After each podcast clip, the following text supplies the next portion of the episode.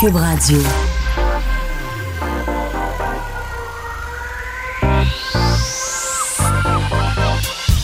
Même l'été, le midi, faut rester informé. de 11 à 13, avec Vincent Dessureau et Joanny Gontier. Cube Radio.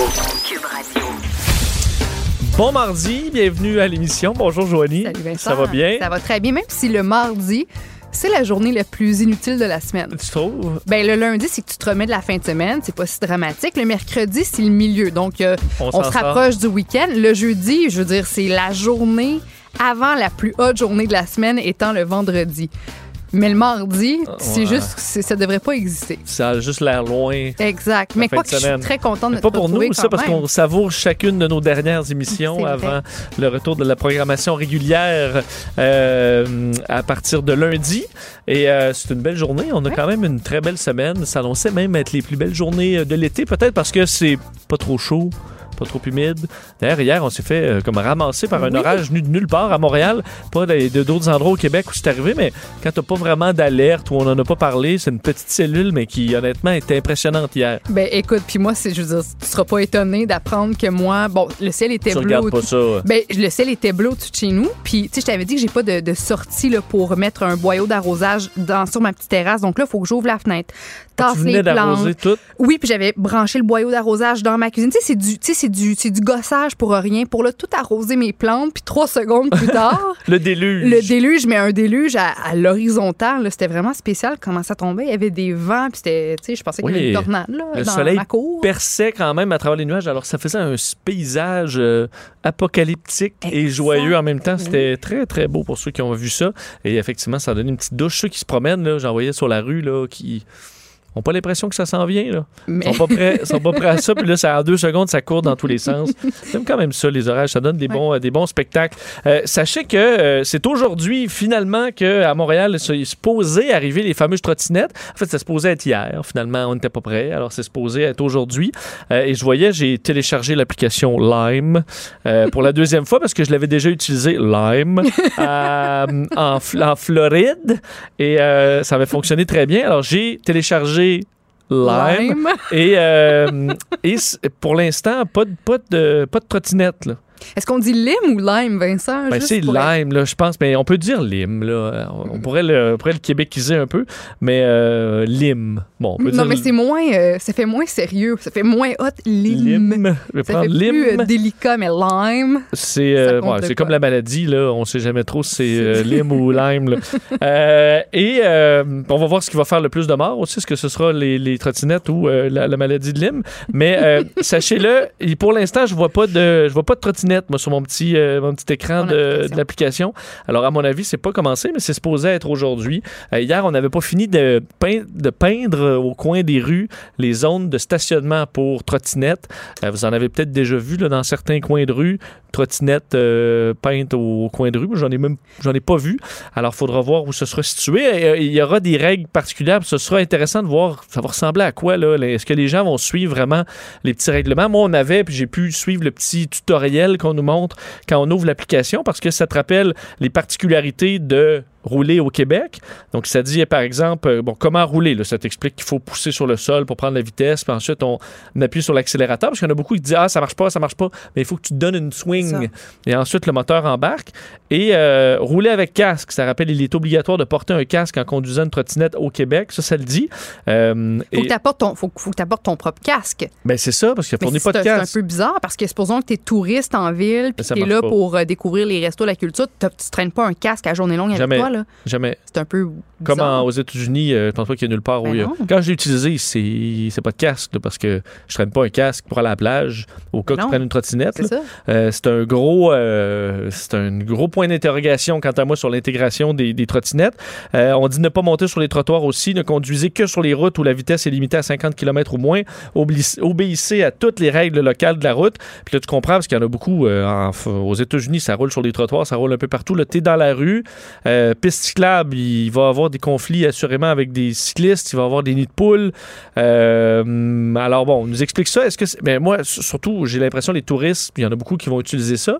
Les touristes qui sont habitués d'utiliser les trottinettes ailleurs ne se mettront pas de casque. Ils vont passer rapidement les vérifications, clac, clac, clac, et ils vont se faire arrêter et vont avoir une contravention. D'ailleurs, les policiers de Montréal ont dit qu'ils avaient qu'ils allaient avoir à l'œil les, les, trottineux dès la journée 1 euh, pour donner des contraventions ou du moins des avertissements pour ceux qui n'auront pas de casque. Mais il y a plein de cyclistes qui portent pas le casque. C'est obligatoire à Montréal de porter le casque? Non. Bon, je veux dire, pourquoi, pourquoi les, les, policiers vont avoir les, les trottinetteux à l'œil alors Parce que... La ville, euh, le règlement pour les trottinettes, c'est casque obligatoire. Bon, OK. Mais à date, voyons, il y a, y a plein d'incongruités, je trouve. Ben, Puis le, fameux stationnement de trottinettes, parce que là, je me l'imagine mal. Là.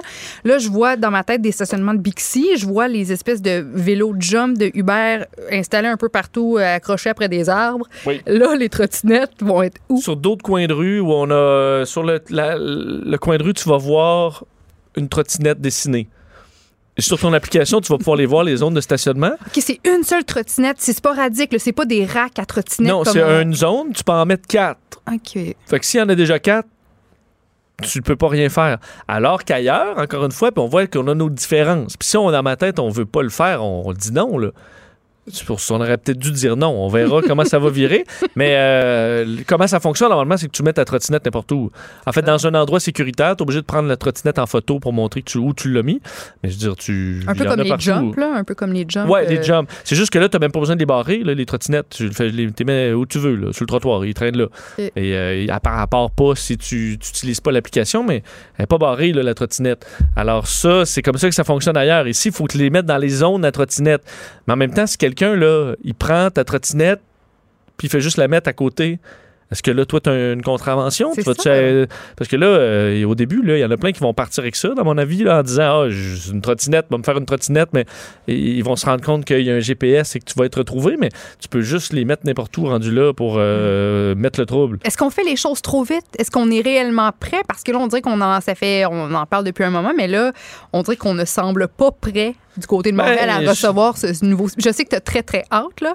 Mais ben, j'ai hâte de, en faire un tour. C'est juste que j'ai pas de casque. Je peux pas l'essayer. J'ai pas de casque. Je fais pas de vélo. J'ai pas de casque. Mais d'ailleurs, pour la, la trottinette, je viens de penser parce qu'effectivement, il faut que tu prennes en photo la, la, la trottinette une fois qu'elle est stationnée. Donc, si quelqu'un la déplace après, ils vont aller voir la photo puis ils ne donneront pas de, euh, de, problème. Mais c'est ça. Je pense qu'il y a quand même quelques. Si on est tellement frileux, ben, on est peut-être mieux juste de dire non puis de s'assumer le rendu là. Alors, ce sera intéressant de voir est-ce qu'on va s'adapter. Mais il sera peut-être beaucoup moins utilisé qu'ailleurs, justement, parce que très contrôlé. Puis c'est peut-être la, c'est peut-être ça la solution, là, parce que je suis pas nécessairement le pro euh, free for all comme on voit dans certaines villes où c'est toléré, où euh, tu manques de faire, ben, mm. peut-être pas rouler dessus là, parce que que c'est pas des, plus, des très grosses roues, mais foncé dedans par des, des gens en trottinette qui vont à haute vitesse. Alors, à voir. Mais il va y avoir des touristes qui vont avoir des contraventions, certainement, parce qu'ils ne portent pas de casque. Ça, on va voir ça, euh, on va voir ça très rapidement. Alors, sachez-là, ça n'a pas l'air parti. Euh, je vérifiais mon application tantôt, mais c'est supposé être le début aujourd'hui. Alors, pour ceux qui se promènent à Montréal, vous risquez d'en voir euh, sous peu de ces trottinettes. Euh, Joanie, dans l'actualité, on voulait revenir sur quelques trucs, dont euh, euh, le jeu Fortnite, on en parle beaucoup. Oui. Et il y a quelqu'un qui s'est mis dans le trouble ben, avec ça? Près, il y a à peu près deux semaines, Kyle, alias Booga, Gersdorf, c'est lui qui a gagné le championnat de, Fortnite, hein, avait remporté 3 millions de dollars, 16 ans seulement, un petit, un petit jeune de la Pennsylvanie. Ben là, samedi, vois-tu, il jouait à Fortnite chez lui et il diffusait euh, sa partie en direct sur Twitch, qui est une plateforme en ligne de diffusion en direct de jeux vidéo pour satisfaire, on s'entend, sa légion de fans. Quand soudainement, les policiers sont arrivés chez lui, ont littéralement débarqué, ont envahi sa maison. Euh, puis les, policiers qui ont répondu à, l'appel, qui se sont rendus chez Kyle, ont expliqué à ESPN qu'ils avaient reçu un appel d'une personne qui prétendait être Kyle Giersdorf. Euh, puis cette personne-là qui prétendait être lui disait que, bon, il avait assassiné son père, tenait sa mère en otage. Évidemment, c'était une, fausse alerte. Puis ça, ça s'appelle, ça a un nom, ça s'appelle le swatting. Mm. Quand on fait un, faux appel puis que les policiers débarquent chez quelqu'un qui, dans les faits, n'a pas, a pas appelé les policiers, ben ça s'appelle... Se faire swatter. Se faire swatter, exactement. Donc, suite à toute euh, cette histoire, Kyle a écrit sur Internet Hey, j'ai été swatté ils, en parlant des policiers, sont débarqués chez nous avec des fusils bro. C'était fou. L'Internet est fucking débile. Donc, ça, c'est ce qu'il a dit suite à toute cette affaire. Mais ce qui est Une grande parole grande de, de- de sagesse. De sagesse, chez ce exactement. jeune homme. Visiblement ébranlé par toute cette histoire. Ouais. Mais ce qui, est, ce qui est plus problématique, c'est qu'il y a un précédent. En 2017, euh, il y a une situation comme ça qui avait mené euh, à la mort de Andrew Finch, qui était un père de famille qui jouait aux jeux vidéo. Euh, puis il y a quelqu'un qui voulait se venger, quelqu'un qui avait perdu contre Andrew Finch aux jeux vidéo, voulait se venger, avait appelé les policiers. Les policiers s'étaient rendus chez cet homme-là innocent et puis ils l'ont ils l'ont tiré. Là, je sais pas trop qu'est-ce qui s'est passé, mais ils l'ont tiré puis puis il est mort. Par la suite, cette personne qui avait appelé les, les policiers, bon, a été condamnée à 20 ans de prison, mais ça veut dire que tu sais des fois ça peut déraper euh, les Ben oui, jeux en euh, ligne, les je veux jeux dire, tu peux paniquer. euh, en fait, ça a, été une, ça a été une problématique. J'en entendais moins de cas dans les dernières années de swatting, là, mais quand Twitch est arrivé, on voyait beaucoup ça. là, parce que tu sais, tu t'appelles la police, tu dis, je vais me faire sauter dans ma maison. Puis là, toi, tu es en ligne, tu regardes le, le show, là, tu dis dans 10 minutes, euh, les policiers défoncent. Et euh, c'est arrivé quand même souvent. Puis c'est vrai que comment tu réagis, toi, il y a du monde qui défonce chez vous avec des guns. Si jamais toi, tu es, armé pas trop loin, c'est un bat de baseball, tu peux foncer dessus Oui. sur les policiers. Puis eux, ils- la, la version qu'ils ont eue, là, elle peut être très effrayante. là. Tu te dis, je suis armé, je suis en train de tirer sur tout le monde. Les policiers, si tu fonces dessus parce que tu as Ben oui. mal réagi, euh, ça se peut que tu, tu y perdes la vie, malheureusement. les, les policiers sont plus prudents que pas assez. Donc, dès que tu fais un petit mouvement où tu sembles peut-être vouloir aller chercher quelque chose dans tes poches ou ton permis de conduire, je sais pas trop quoi, là, ben là, ça peut facilement avoir l'air Ouais. comme si tu sortais une, une- une arme à feu. Puis, tu sais, C'est il peut y avoir des, des- des dérapages, mais tu sais, c'est quand même préoccupant. là. un petit bonhomme de 16 ans, la police débarque comme ça à la maison. C'est signe que oui, sur les jeux vidéo, euh, quand on communique, tu sais, je veux dire, il y en a qui prennent ça trop au sérieux. Puis là, lui, je comprends, tu sais, c'est un champion, il a gagné 3 millions de dollars. Euh, Ben, en fait, ça rappelle aussi aux parents pourquoi vous, vous laissez vos enfants live streamer toute la journée de leur chambre de, à coucher. Oui, j'avoue, c'est Je un veux très dire, bon à point. quel point euh, c'est- une si grande idée. là. Je veux Exact. dire, il gagne sa vie de même, ben, il y a peut-être un problème. C'est ça. Au, au pire, les jeux vidéo, c'est une chose, mais comme tu dis, streamer, c'est un, un très Pire bon ça, point. là. pire fait des vidéos Arrête YouTube. de parler au monde entier Ben, euh, via, Non, le via streaming, c'est très, pop- très populaire parce qu'il y en a plein qui, il y a des vedettes sur Twitch ou ailleurs maintenant euh, qui, qui font ça, se filmer en train de jouer. Puis je comprends qu'il y a plein de jeunes qui rêvent de ça, là, de gagner, Mm-hmm. euh, d'être suivis par des gens pendant. Mais je veux dire, euh, il y en a plein d'un, là, des milliers sur Twitch qui sont suivis par zéro personne, là, puis qui streament pareil à une ou deux personnes. Ça peut être du monde un peu weird, là, Ouais. qui regarde votre enfant pendant trois heures jouer au, des jeux vidéo, là. Hmm, c'est sûr que moins ma génération à Oui. moi, là, mais être parent, euh, je serais très frileux à, à laisser. Il y en a qui achètent, comme nous, on a un beau micro là, présentement, il y en a qui achètent des micros là, haute qualité comme ça pour euh, leurs enfants, pour qu'ils puissent streamer euh, pendant qu'ils jouent à des jeux, mais je veux dire, je pense pas que t'es la. Ouais, peut-être un petit manque de jugement de la part des parents. là. Moi Ouais. aussi, si j'avais des enfants, je voudrais pas qu'ils parlent au monde entier comme ça. Surtout, surtout sachant que euh, Kyle euh, Giersdorf, là, je veux dire, c'est le champion du monde de Fortnite. Il y a des Il peut être millions, visé par millions. plein de choses, Oui, il peut être visé, puis il y a des millions de fans. Donc, il, il s'adresse pas juste à huit personnes, disons-le. Puis en même temps, mets-toi à la place de la famille en raison de, de, de, de, de ce Kyle-là qui joue à des jeux. Ben là, il y a la police qui débarque un samedi soir à la maison avec des armes, puis le SWAT team. Je veux dire, c'est comme ça ça, Hmm. ça. ça devient exagéré un petit peu, à mon avis. Parlant de police, euh, on parle de la police allemande. Une histoire qui m'a fait rire un peu ce matin. La police de Berlin a arrêté une femme de 22 ans connue uniquement sous le nom de K. K. Donc, juste la Juste lettre, la lettre, K. comme à- chez les Men in Black. Oui, exactement. K. Parce que cette femme-là a fait semblant d'être une police. Ok, Elle prétend qu'elle a même aidé les forces policières dans leur travail. C'était, elle, arrivait en séquence. Donc, venait aider la police, se retirait, whoop, quelques semaines plus tard, reprenait ses fonctions auprès de la police. Puis elle avait tout l'habit puis l'équipement, les menottes, la fausse, une fausse arme, poivre de Cayenne, le, le badge. Elle aurait déboursé entre 3 000 et 4 000 euros pour avoir tout ce- ce- cet équipement-là, là, pareil comme les vrais policiers de, de Berlin. Puis elle les accompagnait dans les voitures de police, les accompagnait dans des missions, dans des différents déploiements. Ah, Puis il n'y a pas un policier qui s'est posé euh, une question. Ben, Puis- rentre dans ton véhicule de ben, police. puis écoute, tu- elle est habillée, c'est une, jeune 22 ans, jeune policière. Eux autres, ils ont pris pour acquis qu'elle faisait partie de la gang ou que c'était peut-être un nouveau Ben corps voyons. policier dans la famille. c'est pour ça qu'ils veulent même pas se prononcer, les policiers de Berlin, sur ce dossier, parce qu'ils sont vraiment placés dans l'embarras. Euh, puis on commençait à se poser des questions parce que euh, la, la Kay, là, de 22 ans seulement, portait l'uniforme au complet, dont le gros manteau de police, mais en pleine journée, en pleine chaleur d'été. Fait que là, les policiers qui sont là, pourquoi elle est là avec son Ouais. gros coat de police, il fait Parce qu'elle avait 1000 juste ça? degrés. Ben, elle portait l'habit au complet. Mais sauf que, tu sais, on commençait à trouver ça là. Je vraiment la policière, comme ça, on est dehors, on, on travaille, puis elle porte son gros coat. Et on commençait à la trouver suspicieuse.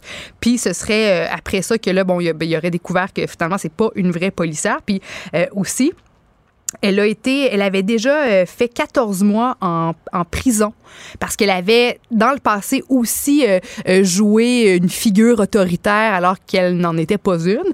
Elle avait aussi été accusée d'agression sexuelle, puis elle a dit en entrevue, Kay, au Berlin Daily, qu'elle voulait continuer à, à faire ce type de travail-là parce qu'elle voulait aider les gens, puis que finalement, elle n'a pas aucune mauvaise intention. Elle déplore qu'en raison de ses crimes du passé, ben, qu'elle ne peut plus travailler comme, comme policière. J'ai le goût de Mais ça, elle travaillait pas vraiment comme policière. Non, c'est ça. Mais qu'elle a envie de travailler, elle a envie de faire la différence puis d'aider les Elle a gens. pas mal mais- fini mais- sa carrière. Mais c'est ça. Mais je veux un dire, dossier criminel, là. Exact. T'es es accusé d'agression sexuelle. T'as déjà dans le passé essayé de jouer les figures autoritaires alors que t'avais pas le bagage euh, ni la, le, le- le- le vrai badge pour, pour, pour l'être. Puis là, tu, tu fais semblant d'être- policière, tu dépenses le gros cash pour avoir tout l'équipement. Ouais. Ça doit Tu être super le fun de faire semblant d'être policier une journée? Ben oui, mais tu sais, quand t'as quand Moi, quand je vois 14 sur la ans 20, puis t'es stagiaire. Ben oui, tu sais? mais ça à 20, là, quand je me fais dépasser par un abruti là, Ouais. dans, dans l'accotement, je partirai après. là, Ouais, avec d'avoir mon déguisement. Puis, mais il y en a qui ont, qui ont même ça, des, des sirènes à la place de leur klaxon ou des gyrophares cachés. C'est arrivé aux États-Unis, euh, euh, peut-être même chez nous, là, des gens qui euh, ont fait semblant d'arrêter du monde pour leur faire peur. Puis eux, qui finalement se sont fait arrêter. Parce qu'évidemment, tu n'as pas le droit de Non, faire ça. c'est ça, ça. Alors, euh, Mais d'ailleurs, parce que c'est un article du, du Guardian, puis on écrit que le nombre de faux policiers augmente depuis les dernières années, puis qu'il faut être prudent. Si, par exemple, on est en voyage, puis qu'on se fait arrêter par un, un policier, entre guillemets, qui... je peux dire, c'est un masque. C'est ça, c'est un masque. J'essaie d'y tirer à face. Ça, je mais me si- ramasse en dedans. Si tu te fais arrêter pour aucune raison alors que tu n'as rien fait de mal, puis qu'on te demande à fouiller ton sac, tu pourrais être un petit peu sur tes gardes, un petit peu suspicieux. Puis, mais tu sais, c'est quand même inquiétant que de plus en plus de, de policiers, il y avait une gang de... de, Ben là, de, de- plus en plus. ben, c'est- euh, selon- ouais, non, je comprends. Le Guardian février- à Berlin, là. En février dernier, il y a 12 euh, Turcs qui parlaient allemand qui ont aussi arrêté des touristes comme ça puis qui ont volé, euh, qui ont volé euh, plein d'argent, Ouais, ouais, les passeports et tout. Je te conseille, si tu fais ça arrêter, s'arrête- admettons, ça sur le. pas à chaque semaine, Tu fais tu sais. arrêter sur la 440, là, par la Sûreté du Québec. À mon avis, tu peux juste y donner ton permis. Pèse pas sur le gaz. Non, non, c'est ça, là. Dès que j'ai un doute, je m'en fie. Puis là, t'appelles le 911 pour diriger une police au cul. J'ai l'impression que c'est dans les endroits très touristiques en Europe où il y a bien du monde, bien des touristes, puis les gens qui ne parlent pas bien la langue du Ouais. pays qu'ils visitent, ben là c'est facile de- d'être intimidé puis de voir quelqu'un avec avec l'ensemble qui a vraiment l'air d'une figure d'autorité puis de votre blablabla, puis tu comprends pas la langue puis là tu te fais tu te fais avoir puis tu te fais voler. Mais bon, je comprends Mais je pense que c'est t'es quand pas, même mieux à la limite de te euh, faire voler par un faux policier que de te, te, te, te battre avec un vrai policier par erreur. Je suis d'accord. Mais euh, tu peux demander voir son, son badge. Son badge. Sauf que le badge, il est-tu- il vrai, là? C'est ça. Rendu là. T'es Si mieux tu, d'avoir. demandes, si tu demandes son badge, les risques après ça qui- qui- que l'amende soit pas mal plus élevée Il ne donnera pas de cadeau parce que toi, d'ailleurs, tu- on va le dire, là, mais tu n'as jamais de ticket, là. Je suis très chanceuse. Parce que t'es gentil, puis euh, moi, je suis au tout, j'ai la même gentillesse, puis voilà, va 200 pièces, monsieur. Toi, Ouais. tu te fais arrêter Ben, je- je- et tu aurais peut-être, peut-être f- ce serait une bonne chose que tu le sois des fois. Mais j'ai déjà été arrêtée. Là, je me souviens d'un- d'une fois. Non, mais j'ai arrêté, ça- mais ça te coûte rien. Oui, non, c'est ça. Oui, non, t'as raison. Parce que Je le policier vraiment- dira du bois, là, bonne journée, je vous avertis là, ma Mais- petite dame. Vincent, une petite larme, là, puis un beau gros sourire, ça aide Ben, énormément. moi, j'ai peut-être pas la larme, mais le beau sourire, je, je l'ai. là. Mais je me dis toujours, l'endroit où tu n'as pas le droit de faire un U-turn, moi, je me dis que dans mon cas, regarde, je peux le faire. Il n'y a pas de policier autour, mais je me fais évidemment arrêter. Oui. Mais là, après ça, je, je me confonds en excuses, j'explique. J'ai toujours une bonne raison. Comme c'est parce que je suis perdue, mais là, ma mère m'a appelé, puis là, mon chien, il n'y a plus de dents, puis là, je peux pas, puis là, tu comprends? Puis là, regarde, madame, c'est un Paniquez pas. Paniquez pas. Puis même qu'on m'aide, on m'escorte, avertissement. on m'escorte après ça parce que, tu sais, faut, faut, sais, faut aller sur le côté de la, de la route ou, tu sais, à un moment donné, j'ai fait une manœuvre, euh, je vais pas dire dangereuse, mais douteuse. Puis Euh, manœuvre à risque. oui, manœuvre à risque. Puis j'étais rentrée là, pour que le- le- le- la police vienne à moi sans qu'on qu'on brime la circulation. On était rentré dans un endroit un petit peu spécial. Puis j'avais besoin d'aide pour sortir. Donc là, les deux, trois beaux policiers à moto ont arrêté la circulation, ont allumé les lumières, ils m'ont escorté. Ah, tu t'es Ils senti m'ont comme une permis chef d'État. Comme une, comme une chef d'État, oui. Voilà. Fait que t'as vécu un beau moment Un beau plutôt qu'un ticket. Bon, on se demande pourquoi. Je touche du bois parce que là, maintenant que je me prononce là-dessus, là, je vais être la, Ben, une cible. La prochaine fois, là, on va m'en donner pour. pour euh, on va me beurrer ça épais. Ouais, bon, peut-être une policière qui va dire à elle, on va la, on va la rincer. Parce que moi, la dernière fois que je me suis fait arrêter, ça fait quand même, ça fait, euh, ça doit faire au moins quatre ans. euh, un petit peu trop vite là, sur l'autoroute à peine et euh, sauf que c'était euh, des plusieurs véhicules qui ils, ils font et le, le policier m'a fait signe du genre tu sais et euh, il y a un policier qui est parti après moi. Mais il y avait une sortie tout de suite à côté. J'ai sorti, puis je suis arrêté dans la sortie pour pas bloquer la 20, parce que les gens, euh, avec le move over, sont tout mêlés, puis ils se garochent à gauche, puis ils- ça fait des bouchons. Alors, pour ma... Et il y avait eu un policier qui s'était fait dans ces années-là euh, euh, frapper, euh, même à mort, si je ne me trompe pas. Alors, je me suis sorti dans la. la- la- J'ai pris la sortie. Et, euh, mais là, la policière, était, elle a pensé que je me sauvais. Là. Oh, Fait que là, elle était pas fine, hein? pas contente. Eh. Fait que là, elle dit Pourquoi vous êtes sorti Qu'est-ce que vous avez à faire là? Puis là, j'ai dit Ah non, rien. Euh, elle dit Ben, pourquoi vous êtes sorti J'ai dit Ben, c'est pour votre sécurité. Euh, J'ai dit je, je- je vous ai bien vu, là. euh, vous m'avez fait signe, là. J'ai pris la sortie, puis je me suis stationné ici, comme ça. Je vais être sûr que. Mais là, elle doutait, là. Ah. Fait que j'ai donc ce que j'ai pas eu de rabais, là. Non, hein? Pas eu de ça, rabais. ça a dû coûter cher. Pas eu de rabais. Mais es-tu le genre, quand, quand tu vois. Ah, pas. Il y en a qui arrondissent à la baisse, oui, là, c'est mais j'ai pas eu d'arrondissement. Non, non, Non. t'é- t'étais pas dans ces bonnes grâces, non. disons, après ça. Là. Mais est-ce que t'es le genre, quand tu vois une lumière de police ou une voiture de police, automatiquement, tu penses que c'est toi? Oui, c'est 100 Eh, ça- moi, moi, là, je veux 100%, dire, ça me ça stresse. là. Mais tu sais, au loin, là, je vois une voiture de police, là, tout de suite, je me dis, ça y est, c'est moi. Puis là, je deviens.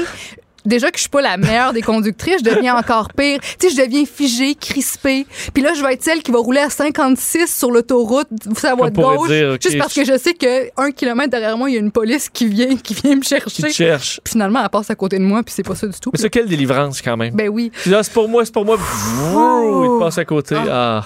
Un des petits plaisirs de Ah la ouais, vie. un petit plaisir, euh, un petit peu le plaisir de la vie.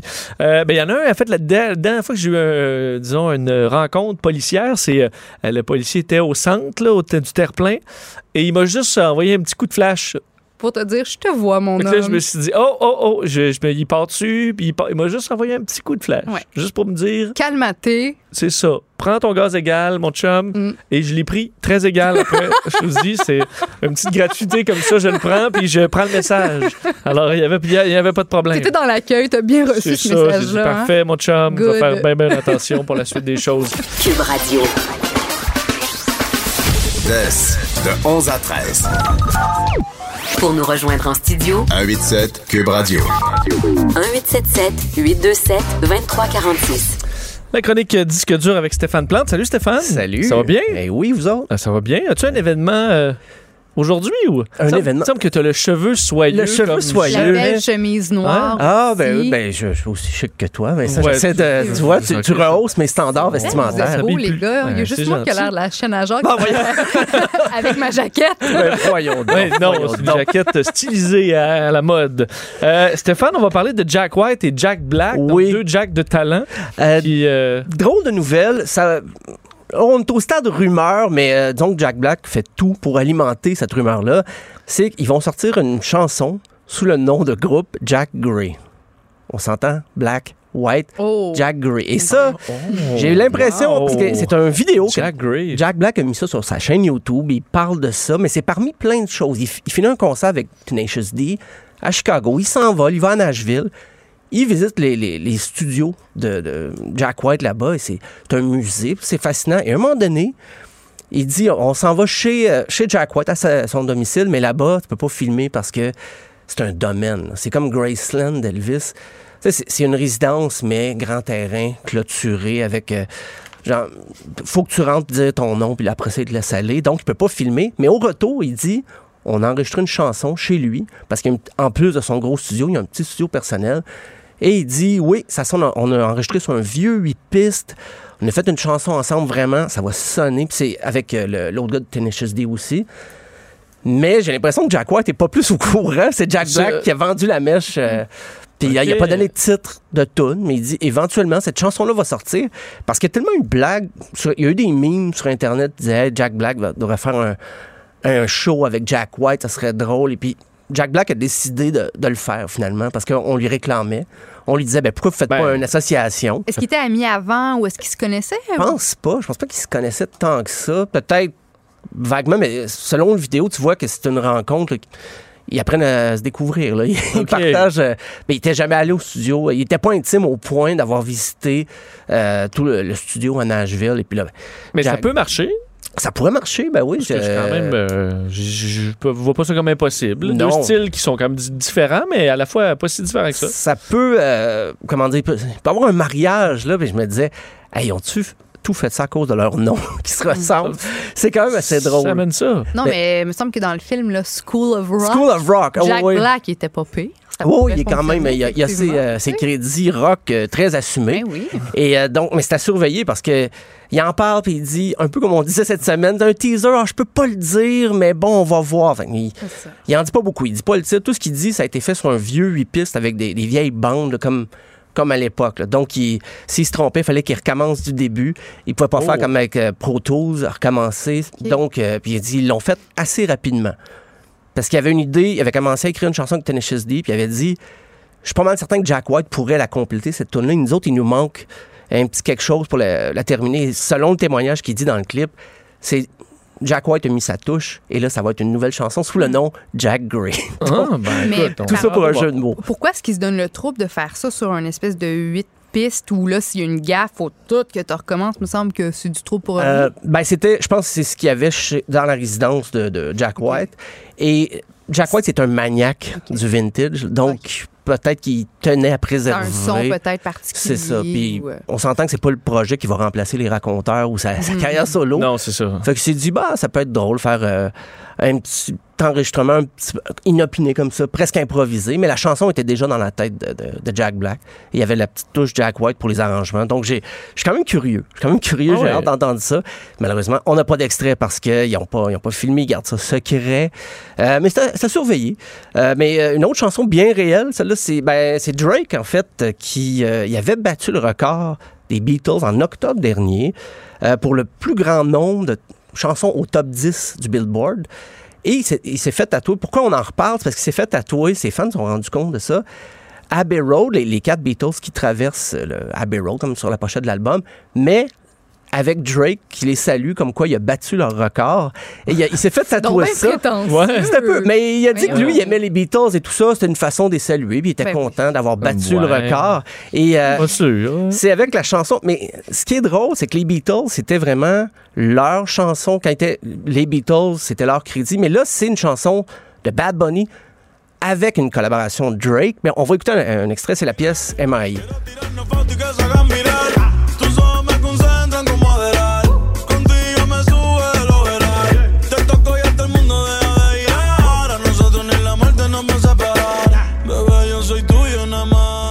ça, faut dire que l'hérité- l'héritage des Beatles ça va être plus grand que celui de Drake quand même. là. Je comprends que c'est une, une guerre de, de- de chansons au top, là, mais Ouais, c'est deux époques très différentes. C'est dur de dire j'ai bah, Ouais, ben plus- ça. plus gros que les Beatles. Mais, euh, mais surtout que c'est. C'est un record qui a le plus grand nombre de top 10 dans une année, c'est pas rien. Mais le Billboard compile plein de choses comme ça, des fois des, des, des- des trucs très loufoques, cocasses. Tu dis, ah oui, il y a quelqu'un qui a compté. ouais, ouais. Et- mais celui-là, On je a tous battu les Beatles dans quelque chose. Oui, ben c'est ça. Il y a toujours moyen. euh, On peut toujours trouver une stat où on est meilleur de- que les Beatles. Et Je vais modifier mon petit tatou que j'ai sur voilà. ouais. Puis ben, Drake a trouvé ça, mais en même temps, c'est drôle. ben, c'est vraiment Bad Bunny. Le, le- le- la chanson est créditée Bad Bunny, c'est featuring Drake, mais bon. Drake, je regarde en ce moment, je pense qu'il y a quoi, 10 chansons dans le top 100. Il est au top 6 en ce moment. Il est, toujours là, il est indélogeable du, Billboard. Donc, on, va lui donner ça. Euh, mais c'est pas lui qui a le, record de plus, le plus grand nombre de chansons. Par contre, au top 10, c'est Madonna encore, 38. Euh, puis, ben, Elvis. 38. c'est Elvis quand en avait beaucoup. 36, mais ils en ont enlevé 11 parce que c'était avant que le Billboard existe, vraiment le fameux Hot 100. Là. OK. Donc, euh, Elvis, il est même plus dans le top 10 maintenant. Mais les Beatles sont encore troisième Ouais. au nombre de le plus grand nombre de hits. Mais à ce rythme-là, Drake va sûrement battre Madonna. C'est une prévision là, En comme ça, toute Elvis, personnelle. euh, Qu'est-ce que tu penses de Elvis? Euh, Parce que me semble que c'est dans pas- les affaires que, tu sais, qui ont mal vieilli, je dis pas, il y en a qui trippent là-dessus vraiment, là, mais c'est pas ce qui a le mieux vieilli. Là. ben, surtout l'époque où euh, l'époque Las Vegas. là. Tout Ouais, ça, ça, là, c'est ça, les, les, c'est- les froufous, mais le, comment dire, les premières années de sa carrière, dans les années 50, le, le côté plus rockabilly, ça, ça reste des classiques, là, ses, ses premiers albums.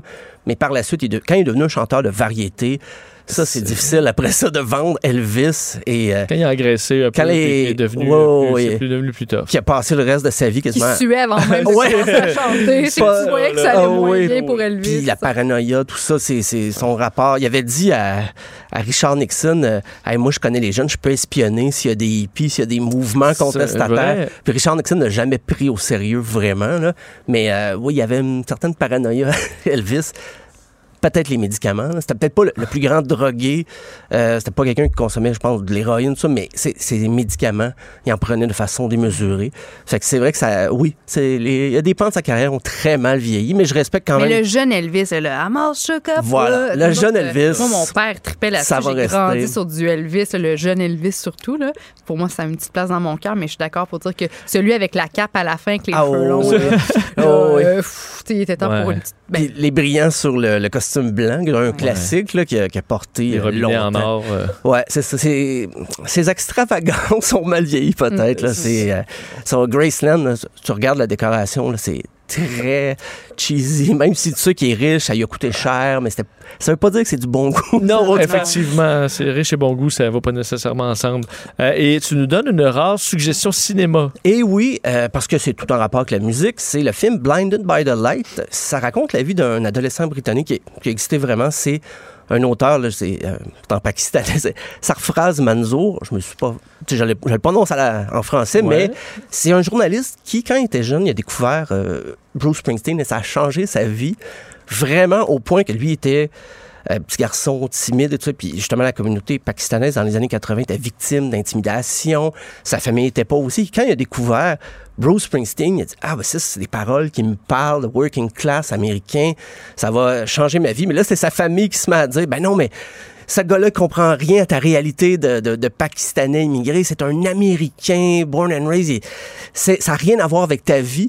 Mais lui, il persiste là-dedans et il se rend aux États-Unis juste pour rencontrer son idole, un peu naïvement en pensant que tu as juste à mettre le pied aux États-Unis puis tu vas tomber sur Bruce Springsteen quelque part.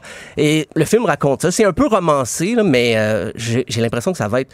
Moi, j'ai vu euh, toutes les bandes annonces sur le film, puis je comparais, puis j'ai- j'ai très hâte de voir ça.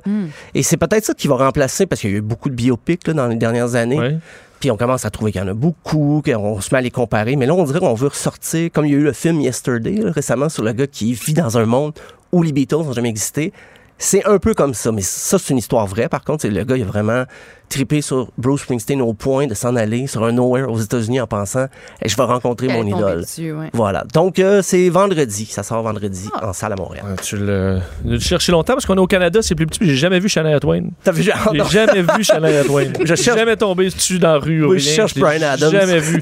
Brian, je l'ai déjà vu, me semble. Oh, OK, OK. Ben, je- même plus sûr. Au, euh, dans un spectacle. Je vais lui demander si tu as déjà vu. certain ouais. Ben, moi, à Crèmerie, à côté de chez nous, je suis tombée sur Jean Leloup. Oh. Oui! On faisait la file pour une petite molle dans la même file. Hey, Ah, J'étais bien ok. contente. Il a mangé une petite molle trempée dans le chocolat.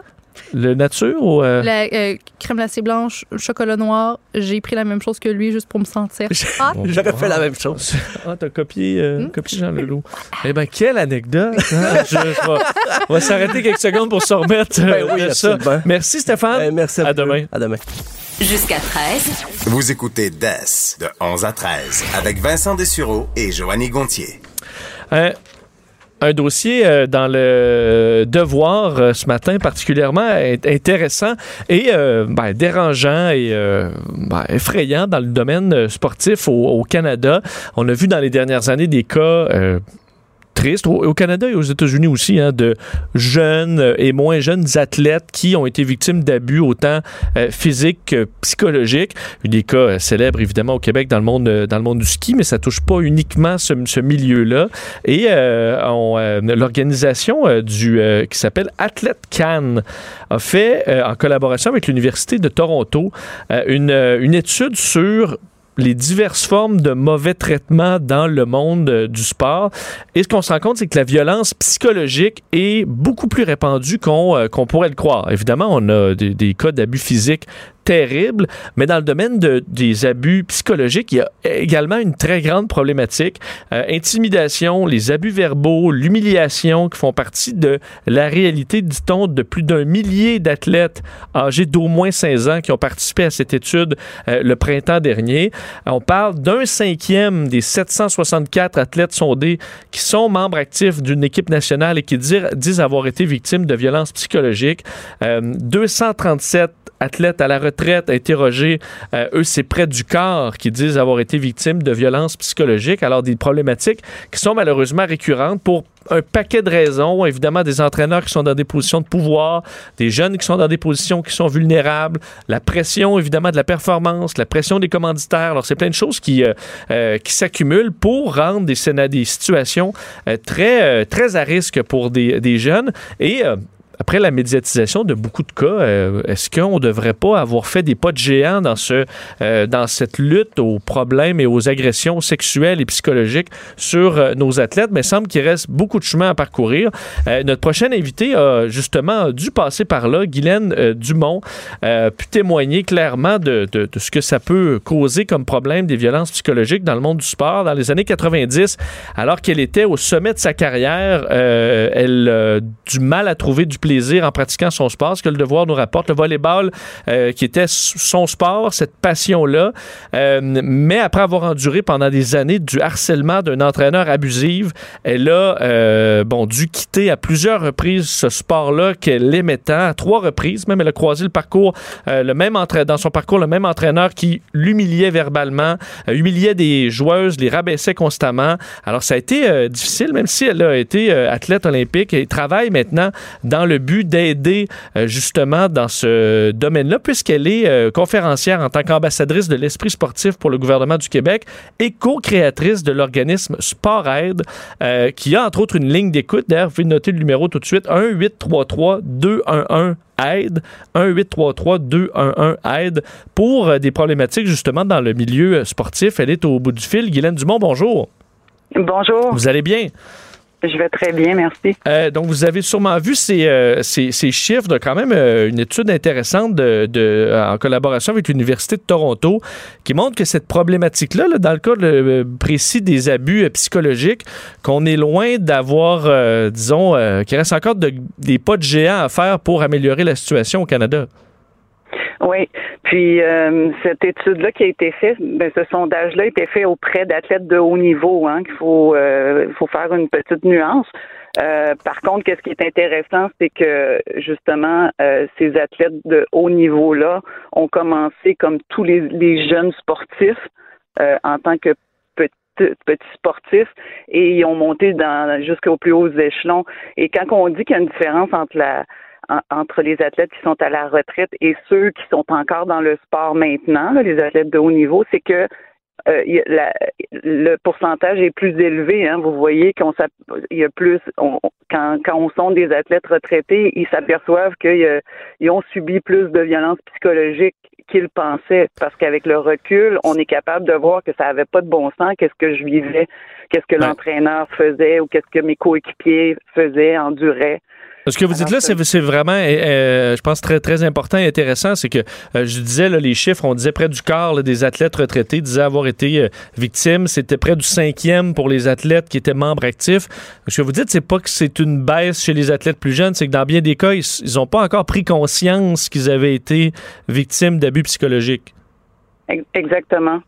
Puis c'est un petit peu ce qui se passe aussi, parce qu'on me demande souvent, euh, il y en a-tu plus d'abus psychologiques ou, euh, ben, surtout abus psychologiques là, dans, mon cas moi, euh, parce qu'on en entend parler davantage, parce que là on a créé Sportaid, parce que là il y a eu la vague MeToo aussi de dénonciation au niveau de, du harcèlement sexuel. Et alors, les gens sont plus conscients. Nous, les ambassadeurs d'esprit sportif, on se promène un peu partout au Québec, dans les écoles, dans le milieu sportif pour sensibiliser, pour dire qu'il y a des pratiques qui sont non acceptables. Donc, on commence à être plus conscientisé. Donc, probablement, les gens s'aperçoivent qu'il y a des, les parents s'aperçoivent qu'il y a des choses qui devraient pas être acceptées. Euh, mais là, ben c'est ça, on, est un petit peu là-dedans. C'est pour ça que des fois les gens sont un peu inquiets. Mais moi, je pense pas. Il n'y a, pas plus de psychologie. Euh, il n'y a pas plus d'abus ou de harcèlement qu'il y en avait C'est juste que là, maintenant, on est plus, on est plus conscient. Il y a des choses qui sont tolérées dans le sport qui ne le sont pas dans d'autres milieux aussi. Ça, c'est très important.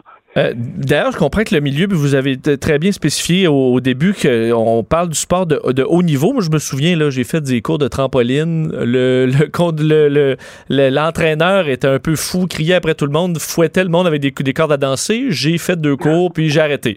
Euh, mais dans le sport de haut niveau, c'est un peu la tempête parfaite parce qu'on se retrouve à avoir des, des jeunes, évidemment, qui sont performants, qui voient, euh, qui voient de grandes choses pour eux, qui visent les, les Olympiques dans plusieurs cas, qui ont, dans certains cas, même des commanditaires euh, qui, euh, qui, qui, qui, paient euh, pour eux, pour les, qui sont très, très importants, évidemment, dans la vie de certains jeunes athlètes. Alors, on se retrouve avec des, euh, des, des entraîneurs qui, qui ont beaucoup de pouvoir, veux, veux pas, parce que peuvent faire sortir un jeune des équipes nationales, par exemple.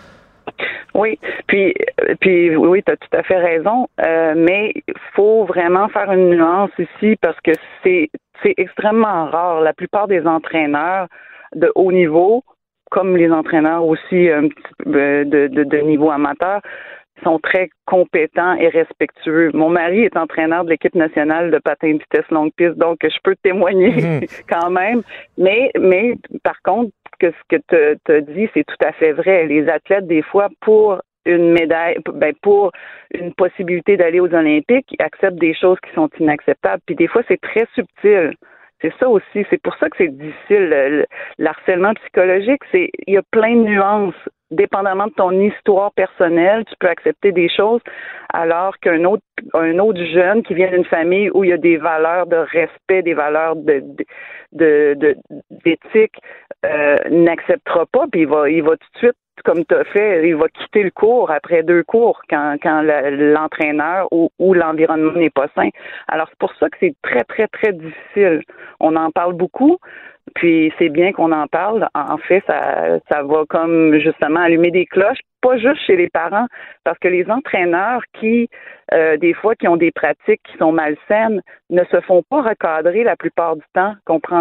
Est-ce que tu comprends? Dans le sens que il y a personne, parce que c'est souvent c'est des bénévoles à plus bas niveau, qui vont comme les superviser pour leur dire hey, ça n'a pas de bon sens, qu'est-ce que tu fais? Souvent les jeunes vont euh, décrocher, comme toi, te lâcher ton cours de de trampoline. Oui. Alors, mais sûrement que tu, euh, là maintenant avec du recul, tu t'aperçois que c'était vraiment pour ça, mais tes parents n'ont pas été faire une plainte pour dire probablement pas, pour dire que parce qu'à l'époque où, où t'es pas très vieux, mais euh, il y, a, y a rien qui existe vraiment. Puis les clubs, ils ont pas beaucoup de choix, ils peuvent pas, euh, tu sais, il y a pas beaucoup de gens pour en- pour coacher, pour entraîner, donc Mm. souvent ils, ils font avec ce qu'ils ont, Mhm. ils recadrent pas. Guylaine, euh, j'entends mon, mon collègue faire son témoignage. Moi aussi, j'ai fait du soccer compétitif, puis les coachs, c'est très, très rough, là, pardonnez, pardonnez mon anglicisme, avec, nous. Est-ce que l'entraînement à la dure, c'est répandu? Est-ce que, est que dans la tête des, des entraîneurs, c'est vraiment la seule façon de secouer les, les joueurs pour que pour qu'il y ait performance? Au bout du compte, sans qu'on se rende nécessairement au point où là, c'est du gros harcèlement, mais est-ce qu'on a un problème avec cette, cet entraînement à la dure-là un peu partout? Ben moi je pense qu'on a encore un problème, surtout à bas niveau. Puis, puis je, je dis pas, j'excuse pas à haut niveau, mais à bas niveau, souvent c'est des jeunes entraîneurs ou des entraîneurs qui ont toujours entraîné d'une certaine manière. Et cette manière-là, elle est dépassée. Puis moi, je dis toujours en conférence, il y a une, il y a, il y a une façon, il y a une différence entre un entraîneur intense qui va pousser un jeune, puis il peut même crier après le jeune pour l'encourager ou pour le pousser, parce qu'il sait que ce jeune-là, il est capable de le prendre, puis c'est fait avec dans le respect. Puis là est la nuance. Si c'est fait dans le respect, dans le respect, puis qu'il n'y a rien euh, qui blesse l'enfant ou, ou l'athlète, ben, puis il est capable de le prendre. Il faut toujours, sinon, euh, ça n'a pas de bon sens. C'est là qu'on manque beaucoup de discernement, ben, qu'on manque de discernement, à mon avis, puis d'expérience de coaching. Et comme je disais tout à l'heure, d'encadrement. Puis les, des fois, les parents ont dit ah les parents sont tu sais, sont trop là, sont trop euh, autour des enfants. Mais des fois, moi je dis que les parents ils laissent passer des choses, puis s'ils les laissaient pas passer, les, les entraîneurs s'amélioreraient parce qu'ils sauraient que non non c'est pas acceptable là. Tu vois l'impact que ça a sur mon jeune, il veut plus aller s'entraîner. Ils lâchent quand ils ont 15 ans, les jeunes. Des fois, ils sont motivés jusqu'à l'âge de 15 ans, puis il y a un taux de décrochage énorme. Je serais curieuse de voir à quel âge tu as lâché le soccer. Exact. Ben justement ça, exactement, à, exactement à 15, 15 16 ans là. Ça. Euh, oui. Mais toi, dans ton parcours, Guylaine, est-ce que tu as eu envie à quelques reprises de dénoncer ton entraîneur? Est-ce qu'on te décou- décourageait dans ton entourage face à ça? Ben, écoute, moi, je viens d'une famille où mon père était violent. Fait que je moi, quand j'ai commencé à, me faire coacher, pour moi, c'était normal de se faire crier après. Puis c'était une autre époque aussi, hein. Mhm. Mais c'est quand même une. Là, c'est ça, c'est mon expérience, mais ça peut être l'expérience de certains jeunes. S'ils sont habitués de se faire crier après à la maison, puis euh, puis que les parents acceptent que les entraîneurs soient durs, ben ça va. Le jeune s'en apercevra pas, puis il va, il va, il va aller là-dedans. C'est une puis continuité, un moment dans le donné fond. où moi je me, ouais, c'est ça. Moi je me suis comme, euh, je me suis réveillée à un, à un- à un certain moment pour pour des, des, des choses parce que je parce que j'étais comme je savais qu'il y avait quelque chose qui allait pas. Je, je perdais complètement mon estime de moi alors que j'avais un talent énorme comme joueuse de volleyball. Mais je pouvais perdre mes moyens facilement. Fait que j'ai eu des bons entraîneurs aussi. Ben puis j'ai j'ai comme pu faire la, la, la différence. Hein. j'ai des bons entraîneurs qui me respectent. Puis là je m'en vais sur l'équipe nationale. Je me fais traiter comme une une, une, une moins de rien puis insultée puis euh, donc, tu vois, mais j'ai eu des bons entraîneurs, puis ça, c'est important de le dire. Sauf que quand, après ça, tu tombes sur des moins bons, c'est là que c'est plus difficile de faire quelque chose quand tu es jeune. Mais Évidemment, pour un athlète, avoir un entraîneur, c'est déjà, ça représente des coûts importants. Donc, on peut pas être, euh, avoir une équipe de huit euh, qui entoure cha- chaque, jeune. Alors, comment on, on améliore les choses pour on encadre davantage si on peut pas rajouter nécessairement des gens pour surveiller l'entraîneur euh, en tout temps? Ben, c'est de sensibiliser, justement, puis d'éduquer les athlètes, les jeunes sportifs, parce que je dis athlètes, c'est jeunes sportifs, à c'est quoi qui est acceptable, c'est quoi qui est pas acceptable. Puis c'est pour ça qu'on a mis en place ben, la plateforme sportbienêtre.ca. C'est une plateforme web où il y a vraiment euh, qui s'adresse à tous, aux athlètes, aux entraîneurs, aux parents, aux administrateurs, puis même aux officiels. Alors, dépendamment si tu es un entraîneur, tu peux aller voir, tu peux aller cliquer sur l'onglet entraîneur, puis là, toi, parce que c'est pas, comme je te dis, c'est pas tous les entraîneurs qui sont pas, euh, qui font, qui ont des comportements malsains. Donc, tu peux aller voir qu'est-ce qui est acceptable comme athlète comporte c'est bien spécifié comportement athlète entraîneur comportement athlète athlète relation athlète athlète relation athlète entraîneur et il y a des encadrés pour dire ce qui est acceptable ce qui est pas acceptable fait que ça c'est ça c'est de, l'éducation et c'est comme ça que si on éduque nos, nos jeunes sportifs, qu'on leur dit qu'est-ce qui est acceptable, c'est ce qu'on est en train de faire avec les ambassadeurs de l'esprit sportif, avec Sportaid. Sportaid accompagne le milieu. Euh, des fois, c'est quand il y a des conflits, malheureusement, ou quand il y a des cas.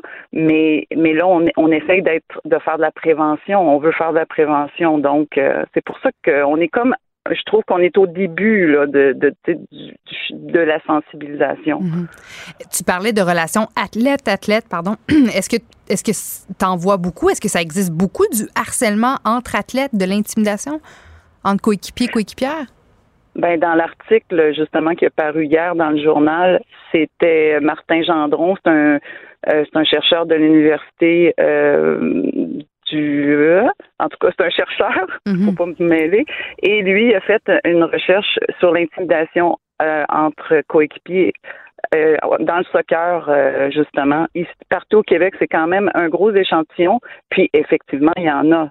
Si tu joué au soccer, n'importe qui qui a fait du sport. Moi, j'en ai dans mon bureau qui viennent me voir des fois pour parce qu'il y a une baisse de motivation, puis des fois c'est juste l'intimidation en- avec un autre athlète ou euh, puis si c'est pas traité, si, si on n'outille pas le jeune à savoir quoi faire dans ce- à ce moment-là, ben là il perd son il perd la confiance dépendamment de, de la gravité. Mais oui, il y en a il y en a beaucoup puis ça encore là si on- les entraîneurs sont sensibilisés puis savent quoi faire, faudrait qu'il y ait une trousse d'outils quasiment.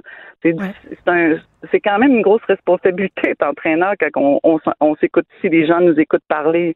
Mais mais quand même, tu sais, on pourrait aider les entraîneurs à déceler l'intimidation, puis puis quand ils interviennent rapidement, ça, ça règle beaucoup de choses. Mais quand c'est pas, quand l'entraîneur n'intervient pas, parce que des fois c'est subtil, puis des fois les jeunes ne veulent pas en parler pour pas être pénalisés, ou pour pas avoir plus d'intimidation, ben là, c'est là que ça, ça peut faire un- encore là du décrochage. Parce qu'il n'y a pas juste les entraîneurs. Là, on parle beaucoup de la relation avec les entraîneurs, l'harcèlement psychologique, mais il y en a aussi entre coéquipiers, aussi beaucoup.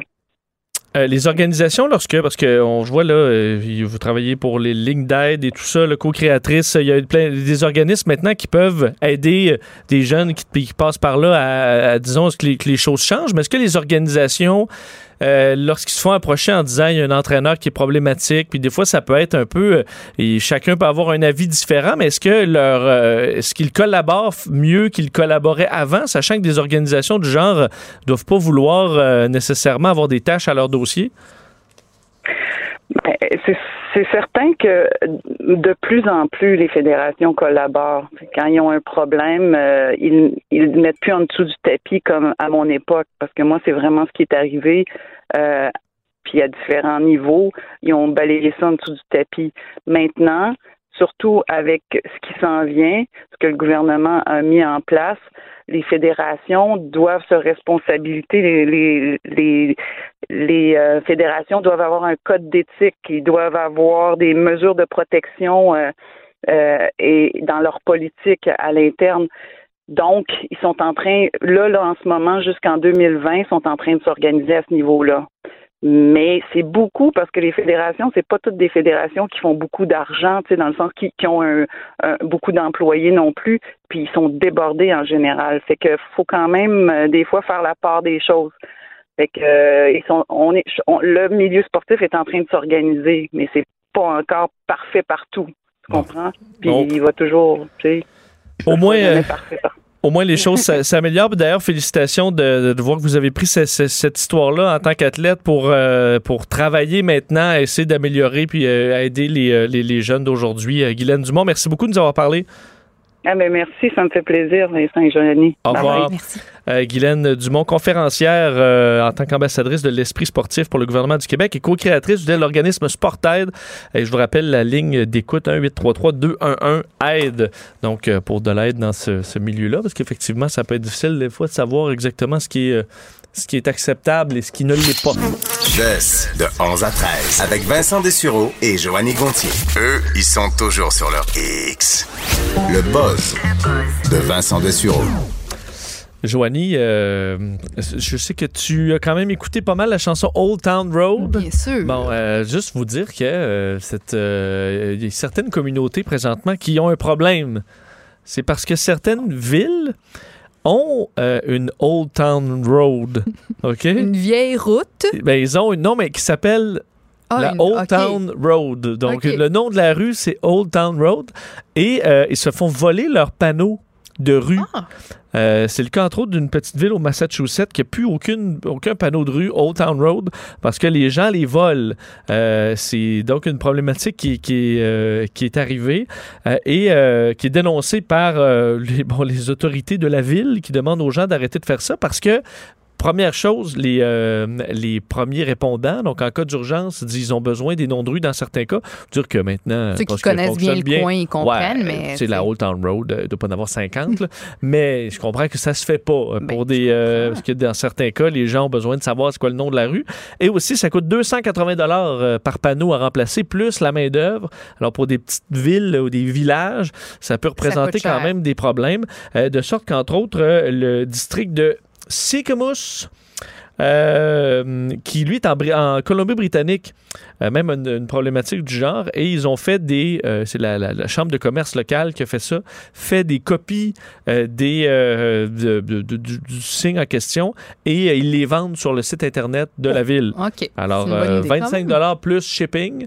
Alors c'est pas si pire. Tu voles pas le, le, Le vrai l'affiche, panneau, le vrai euh, panneau de la ville, mais t'en commandes un en ligne à 25$. c'est Puis une bien content. Ben. Surtout que je veux dire le temps que ce soit livré, la toune on va déjà plus en avoir rien à faire là. Mais pourquoi est-ce que les gens achètent des affiches de Old Town Road dans le sens que c'est si je veux dire je Ouais, comprends pas pourquoi si- je comprends pas l'intérêt C'est Ben, une moi, je je me veux dire, souviens, il y a des, c'est au cégep de Jonquière, il y en a qui volaient des panneaux stop pour mettre ça dans leur chambre, des panneaux stop. oui, Tu peux tuer du monde, là. oui. Ouais, Il y en a un là, que je connaissais, là. il y avait un, un stop dans sa chambre. Il dit T'as un stop. Il dit Ouais, je l'ai enlevé. T'as enlevé un stop. Non, Je veux dire, tu sais que tu peux juste tuer, admettons, une jeune famille qui euh, Ouais. tu te trouves brillant. Là. Ouais. Alors, euh, tu- il y a peut-être des panneaux moins. Euh, enlever le nom de la rue, c'est pas aussi, aussi critique. Mais euh, alors, il y en a qui font ça. Ça fait une belle décoration, mais ça coûte très cher à faire. Je te dirais hashtag voyons les gens. oui, oui, non, mais c'est ça. Au pire, acheter en faisant des copies moins chères sur, les, sur Internet, ça va, ça va bien se passer. Euh, autre truc rapidement, euh, Joanie, toi qui te, tu te dis. Une personne empathique, Ben, je, je, je suis est-ce une que tu personne. es empa- Ben, tu es je- empathique? À 100% Parfait. Je pense que c'est peut-être ma seule qualité, Non, l'empathie. mais c'est ce que je me dis que tu dis ça, mais tu sais, dans, on se rappelle que euh, dans une salle d'attente de vétérinaire, il y avait une dame en pleurs Ah avec oui. son chat malade, puis tu lui as dit des allergies. Oui, mais parce que j'ai pas remarqué, j'ai pas remarqué qu'elle pleurait. C'est pas que tu te foutais de sa Donc, peine. non, c'est ça. Quand je, quand, je, quand je constate que quelqu'un vit un moment difficile ou est en douleur ou en peine, Là, tu as de l'empathie. tout de suite, Faut je juste me que mets. tu comprennes bien il le, faut juste que je saisisse la situation. se passe. Euh, parce que euh, je lisais dans un euh, sur bon un site de, justement de, chercheurs internationaux qu'on se questionne à savoir est-ce qu'on devrait enseigner d'un étudier davantage, mais même enseigner euh, l'empathie à l'école, ok? Parce que eux disent là, bon, l'empathie c'est de sympathiser entre autres pour euh, pour l'autre, donc euh, si l'autre traverse une, une période difficile, on on, est, on le ressent quasiment nous-mêmes. Oui. On, on, la personne est triste et ça nous rend triste nous-mêmes. Alors de comprendre les sentiments de l'autre et tout ça, parce que eux, ce que, ce que les chercheurs disent là-dedans, c'est ce que j'ai trouvé intéressant, c'est qu'ils disent l'empathie, c'est une des choses qui nous rend le plus humains. Euh, c'est une des caractéristiques de l'humain. euh, les, chevreuils, c'est très peu empathiques, ou des poissons, ou des robots, mais nous, on est empathique, ce qui est assez une, singularité, disons, de, euh, de l'espèce humaine, et que vu l'arrivée de plus en plus de systèmes automatisés, qui vont arriver des robots, qui vont remplacer dans plein de jobs, les capacités uniques à l'humain, qu'on peut pas env- envoyer un robot aussi facilement, ce sera ça les forces du futur Ah. euh, dans certains, euh, jobs et que euh, on devrait amener des, les jeunes à l'école à comprendre l'efficacité de, de, de l'empathie davantage à l'école. Peux-tu réellement enseigner l'empathie? Parce que quelqu'un est empathique ou ne l'est pas. Tu peux être sympathique, tu peux être gentil euh, face à quelqu'un qui vit une situation difficile, mais le propre de l'empathie, c'est de se mettre dans les souliers, là, puis tu le dis, de, de ressentir à la limite la, la peine ou le désarroi de, de quelqu'un qui vit un moment Ben, difficile. C'est justement ce à quoi essaie de répondre euh, le- ce, ce dossier-là qui disait mais comment enseigner l'empathie? C'est ce que les professeurs vont se poser comme question. Et euh, l'université Simon Fraser euh, à, à Vancouver euh, travaille justement à essayer de trouver une façon de le faire avec la Emotent. La La Emotent. Une tente Émoji- d'émoji. Une tente émotive. la Emotion Tent. Ah. OK, la tente à émotion. Euh, et qui utilise l'intelligence artificielle pour recréer des scénarios virtuels qui amènent l'empathie. Ben, je t'avoue que j'ai lu le- ce paragraphe-là sur comment la Emotent fonctionne. Je l'ai lu trois fois et c'était pas nécessairement clair, hein? Mais par exemple, on disait, euh, il y a un jeu d'aventure avec les jeunes où tu te retrouves dans la tente à émotion, dans une forêt hantée, et tu dois supporter l'un l'autre à travers Hmm. les, des difficultés dans le but de progresser dans euh, le jeu. OK? Tu te rends compte qu'il y a des stimuli qui vont euh, déclencher l'empathie, la sensibilité des autres, et que ça peut... Je vois ta face qui a l'air pas sûre. Ben non, je suis pas sûre. Va, tu sais, jo- joins-toi au scout, là, puis tu vas avoir la Ouais. même. euh, la- Surtout même- mettre des, des tentes de réalité virtuelle dans les classes, ça peut quand même représenter quelque chose de compliqué. Mais bon, c'est une, c'est une idée lancée. C'est une bouteille à la mer. Oui. Alors, En même euh, temps, il y a des situations dans la vie courante. Il y en a partout, là, des gens ou des situations qui, te, qui, te, qui pourraient te permettre d'être empathique. Je veux dire, t'as pas besoin d'installer une technologie dans les classes pour essayer d'inciter les jeunes à être empathiques. Traverser la rue puis voir quelqu'un de plus âgé qui a de la misère avec sa marchette à traverser la rue. Voir. euh, ben, vous disiez euh, en classe, là, le, celui qui a des petites culottes pas belles, là, puis vous, ben pas des petites culottes, là, juste des, des shorts, euh, des, des des culottes courtes. des culottes courtes pas belles, puis vous riez toutes de lui, là, ben, vous devriez. Ou, euh, C'est sûr qu'à l'école, il y en a plein de ou à la arrêt d'autobus par une journée d'hiver, euh, de voir quelqu'un qui perd le pied puis qui glisse sur une plaque de glace. Là, je me qui- bidonne. Ben, je veux dire, on se bidonne, mais après ça, parce que ça nous est tous arrivé de planter devant du monde Ouais. d'être ultra On gêné. aide, mais après, Donc, on, bidonné. on là. peut être empathique. Oui. Je pour ça dire, que- euh, à on va tous à l'urgence à un moment donné, que ce soit pour une petite grippe ou pour de voir des gens qui saignent. Je veux dire, il y, a- il y a trop d'occasions dans la vie où on, on peut être empathique, où on devrait l'être et où on peut apprendre à, à l'être. Je trouve que ta emo tent, euh, c'est je pas veux parfait. dire, moi être mère dans cette école-là, j'aurais toi, mon enfant, tu me quittes ça, cette école-là. La, la tente à émotion. La tu, tente à émotion. tu vas apprendre tes mathématiques. Parce que là, ça. moi, ce que je vais te dire, c'est ouais, mais les mathématiques, là, moi, je peux le faire les faire sur mon téléphone avec ma calculatrice intégrée. Mais être un humain sensible, ça, ton téléphone, il peut pas le faire, Joanie. Non, t'as raison. T'as raison. je Là, tu me dirais, va dans ta chambre. Ben moi, je, à la base, moi, je suis contre, je suis contre la technologie, le- la robotisation, le fait que là, la voiture n'aura plus de conducteur humain. Là. À la base, moi, j'ai de la misère avec, avec où on s'en va avec Là, les- la t'arrêtes pas de technologie. dire que tu Attends, attends. Là, que je, t'es je un suis vrai encore danger en train public. de me vrai. mettre, Je pense que Oui. système automatisé, risque moins de faire d'accidents? Non, mais le, le jugement, le raisonnement humain, puis comme tu dis, l'empathie humaine, c'est ce qui nous rend nous. Puis je veux bien là, que les robots prennent le contrôle, mais on, on ne sera plus nous si on n'est plus capable d'exercer nos, nos émotions à leur ça, pleine est-ce qu'on, le, capacité. est-ce qu'on devrait le faire à l'école? J'ai Ben, l'impression qu'il y a plein de gens qui vont faire comme qui seraient contre ça. là. ben, je suis contre ça. Bon, tu vois. C'est ça. Bon. Dans le fond, je me contredis. On va. Vincent Dessureau. Passionné d'actualité et d'aviation. Bon, il pilote pas seulement un avion, il pilote aussi une émission. De, de 11 à 13. Cube Radio. On a parlé, euh, on a surveillé depuis euh, l'élection de Justin Trudeau et celui de Donald Trump les relations entre euh, les, les deux hommes. Et euh, bon, on s'entend que ça n'a pas toujours bien été.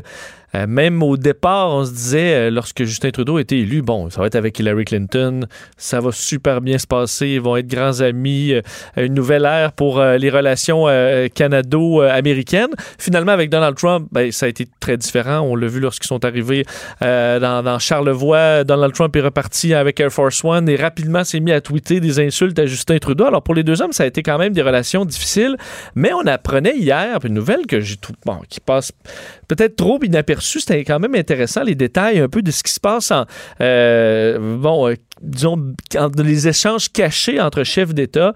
Euh, on apprend que, le, en fait, le site américain Axios a obtenu, a, été informé d'échanges entre Donald Trump et Justin Trudeau, mais qui sont quasiment enfantins, ou du moins qui sont très particuliers pour des, euh, des, chefs d'État, disons, de cette importance. On parle de coupures de presse qui sont marquées euh, avec des feutres, un crayon feutre noir de Donald Trump qui rajoute des petits commentaires sur des, sur des articles, des captures d'écran de sites gouvernementaux avec des bonhommes sourires et tout ça. Quelques exemples. Début mai 2017, la Maison-Blanche qui envoie à l'ambassade canadienne de Washington une page déchirée du magazine Bloomberg Business Week sur lequel on retrouve à la une Justin Trudeau et c'était écrit le titre L'anti-Trump. Euh, bon, à un moment où c'était difficile les relations entre les deux hommes. Et euh, donc la Maison-Blanche a envoyé euh, à l'ambassade canadienne la, la une arrachée et Donald Trump avait rajouté Ça a l'air bien, j'espère que c'est pas vrai, au feutre. Puis tellement inhabituel qu'on n'a pas cru à la- à la- à l'ambassade canadienne, on croyait que c'était une blague. On a dû vérifier, puis on s'est rendu compte que non, non, c'est Trump qui euh, a arraché une page et gribouillé ça à Justin Trudeau, envoie ça à l'ambassade. Une situation quand même particulière. Décembre 2017, le président américain qui ressort son feutre après un rassemblement à Pensacola, euh, là où on a- il avait parlé de la balance commerciale entre les États-Unis et le Canada en disant que la balance était négative pour les États-Unis, ce qui est faux. Et euh, il avait euh, donc écrit un document envoyé à Justin Trudeau en, écrivant Not good. C'est pas bon. Et Justin Trudeau lui avait répondu, euh, entre autres, ben, en lui souhaitant euh, des bonnes vacances de Noël, en disant tu le mérites. Et euh, lui rappelait donc qu'il était un petit peu au à côté de la plaque sur euh, la balance commerciale avec un petit bonhomme sourire. Euh, bon, est-ce que, est-ce que ça doit être condamnant en disant, ma foi, vous n'êtes pas des enfants? Est-ce qu'en même temps, dans le chef d'État, ils peuvent se comprendre pour avoir chacun leur petite façon de faire bien à eux? Euh, pour analyser un petit peu cette, euh, cette nouvelle un peu curieuse, elle, est analyste, président de la firme de sondage Léger. On rejoint Jean-Marc Léger. Monsieur Léger, bonjour. Oui, bonjour. Bon, est-ce que ça vous a fait sourire cette, euh, cette nouvelle-là ou euh, grincer des dents? Fait, Avec Donald Trump, je ne sais pas si ça nous fait sourire, mais à tous les jours, il y a des, il y a des événements comme ceux-là où tu te dis, il, il n'agit pas comme d'autres chefs d'État. Il est particulier. Il y a un côté positif parce qu'on se dit que c'est un, quelqu'un anti-establishment, mais de l'autre côté, il représente tout, il représente ce qui est l'establishment en même temps. Fait qu'il y a tellement de contradictions avec Donald Trump. Ce qui ça sort partout. Aux États-Unis, il y a plein d'anecdotes comme ça. Ceux qui s'intéressent aux questions, il y a un livre qui s'appelle État de siège de Michael Wolff qui vient de sortir sur comment ça se passe véritablement à la Maison-Blanche. Vous savez, c'est un président qui, qui est très impulsif, c'est un président qui, euh, qui réagit fortement, puis qui est tellement imbu de lui-même, qu'il se passe plein de choses comme ceux-là. Euh, comme, vous voyez ce matin. Je trouve ça intéressant, puis vous savez que la Maison-Blanche n'a pas nié, hein? c'est-à-dire la personne qui était, qui interrogée là-dedans euh, hier ou aujourd'hui a dit Je ne peux pas nier ces affirmations. ce que le journal a dit, là, probablement que ça reflète la vérité. C'est ça, parce qu'on comprend qu'on n'a pas vu les, les, les, communications en question. Elles ont été décrites par une, une source anonyme au, site américain Axios, mais bon, on comprend que c'est assez, assez crédible. Mais est-ce que, euh, M. Léger, on peut s'imaginer quand même que, évidemment, dans les conférences de presse et tout ça, en général, puis on peut exclure euh, Donald Trump de, de l'équation, mais en général, on a une façon de s'exprimer très euh, protocolaire, mais que les chefs d'État, entre eux, puissent être un petit peu plus familiers ou s'envoyer des bonhommes sourires du genre, ou je sais pas si se texte même des lol ou des... Mais est-ce que ça, ça pourrait être plus acceptable dans la mesure où ils sont dans un milieu où ils, sont vraiment au sommet de la pyramide et ça peuvent, on peut s'y sentir un peu seul, puis entre eux autres, d'avoir un langage plus familier, ça peut peut-être être une façon de se rapprocher? Ben, c'est extrêmement important pour les hommes politiques. Vous savez, moi, je viens d'une famille politique. Mon père euh, a été avec René Lévesque pendant de nombreuses années. J'ai connu tous les premiers ministres personnellement depuis, euh, depuis les années 70. Là. Puis chacun, de sa manière, établi des relations humaines comme cela, des négociations entre pays. Souvent, ça passe par euh, la relation entre deux hommes. Rappelez-vous Brian Mulroney et, et Ronald Reagan à l'époque qui, chantait la qui chantait la fameuse chanson irlandaise, parce que les, les deux ont des racines irlandaises.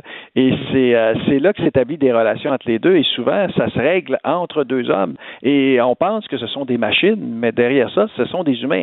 La seule différence avec Donald Trump, c'est qu'il est tout seul. Il est entouré de gens qui ne l'écoutent pas. Il a mis à, la porte la moitié de son cabinet depuis, euh, depuis qu'il est là. Et, euh, et ce qui fait que lui est beaucoup plus imprévisible pour les gens, beaucoup plus impulsif pour les gens. Euh, avez-vous, euh, parce qu'on voit quand même la correspondance aussi de Justin Trudeau qui lui envoie euh, le message de cher Donald, ça a été une année occupée, profite de tes vacances de Noël, tu le mérites. Ajoute, bon, une chose, ça fait un excellent discours à Pensacola, mais tu étais légèrement aux côtés de la plaque sur la balance commerciale avec le Canada. Mes meilleurs voeux pour 2018, Justin avec un bonhomme sourire. Est-ce que, disons, d'embarquer dans ce, ce jeu-là, c'est un calcul à dire, bon, je vais essayer d'ouvrir un canal de communication inhabituel avec Donald Trump parce qu'il fonctionne comme ça? Ou c'est une erreur puis devrait tout simplement rester dans des façons plus traditionnelles de communiquer? Non, mais il est obligé de réagir.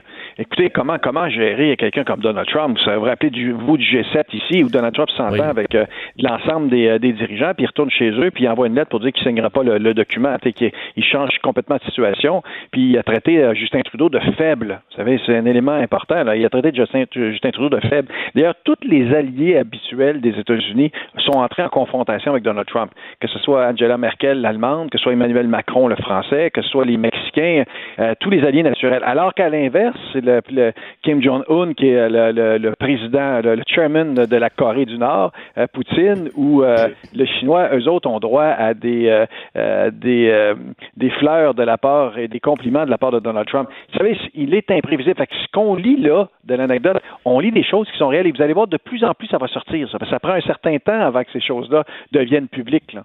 Mais là, ça sort parce qu'il y a plein de monde autour de Trump qui ne l'aiment pas et là, qui sortent les vraies choses. Mais de communiquer comme ça à coups de marqueurs, de feuilles arrachées, de petits bonhommes sourires, ça vient pas justement attiser peut-être les, les tensions entre eux? Ben, c'est ce que Donald Trump vit de tension tout le temps. C'est extrêmement, c'est vrai ce que vous dites. Ça, attise les tensions. C'est comme des critiques à peine à, à, à peine euh, voilées euh, qui sont euh, qui sont promis. Mais Trump, c'est comme ça qu'il négocie avec tout le monde. Hein. Et dans cette perspective-là, il est encore en train de négocier le NAFTA, le, le, nouveau traité nord-américain entre les États-Unis, le Mexique, et le Canada. Il n'a pas encore été signé ni par le Congrès ni officiellement par les par les gouvernements. Et donc pour lui, il est toujours en période de négociation. Il met pression sur sur Justin Trudeau comme il fait de la pression sur tout le monde occidental, sur l'OTAN, sur l'ONU, euh, partout. Hein. C'est la manière de Donald Trump. Euh, j'ai regardé ce matin, euh, juste pour le plaisir, le niveau d'appui de Donald Trump, on a beau le critiquer, est encore de 43% aux États-Unis. 43. Le niveau d'appui de Justin Trudeau au Canada est de 36% Trudeau est moins populaire au Canada que Trump l'est aux États-Unis. Vous imaginez?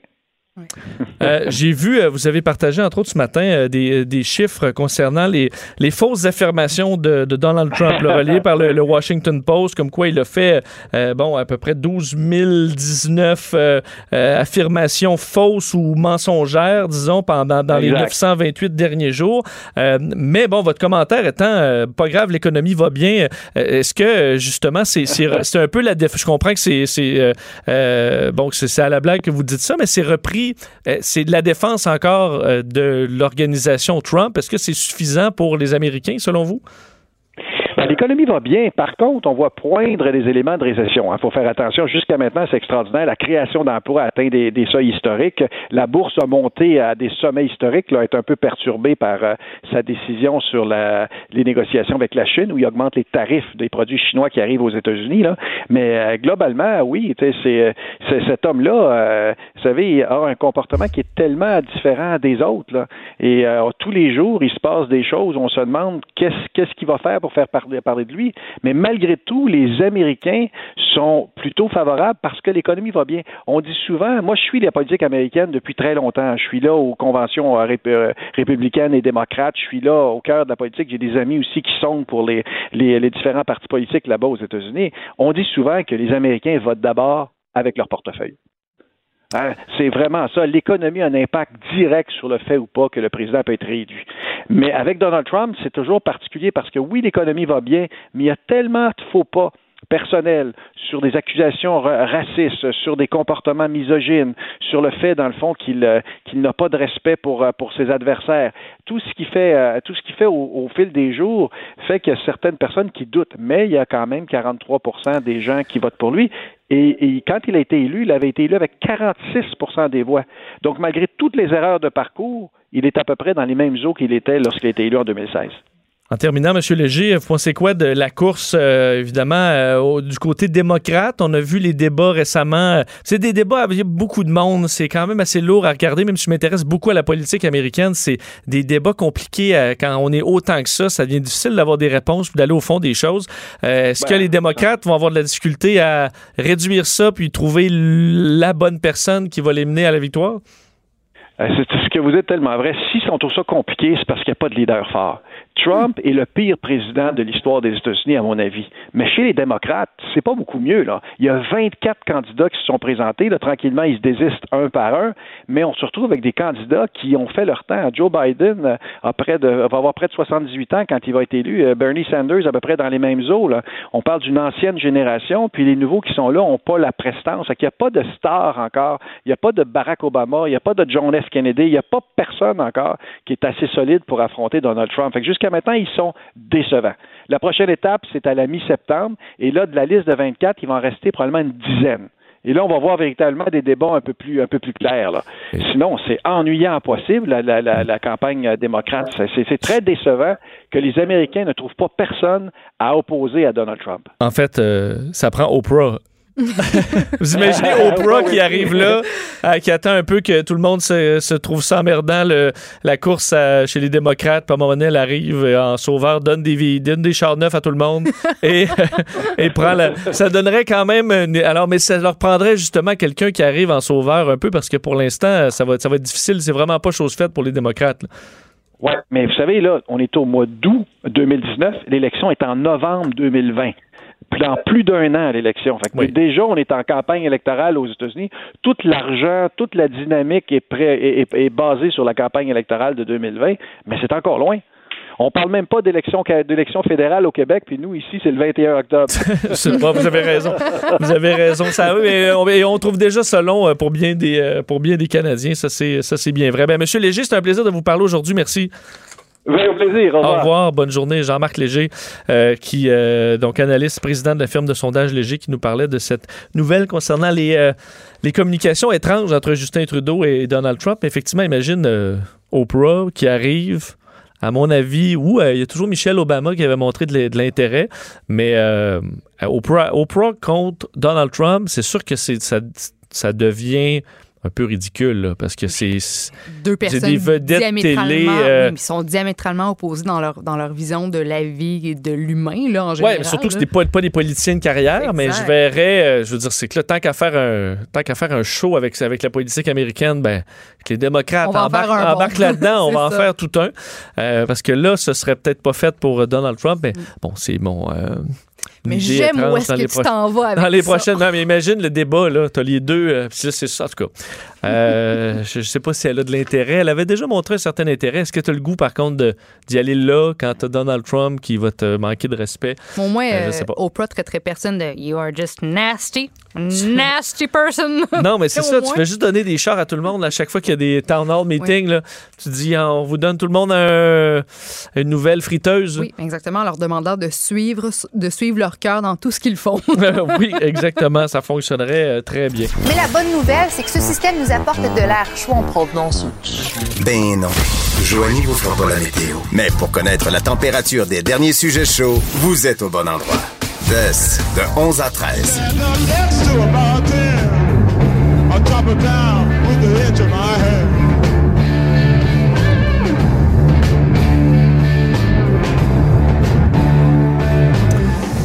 Ah, ça fait presque 50 ans, euh, Woodstock.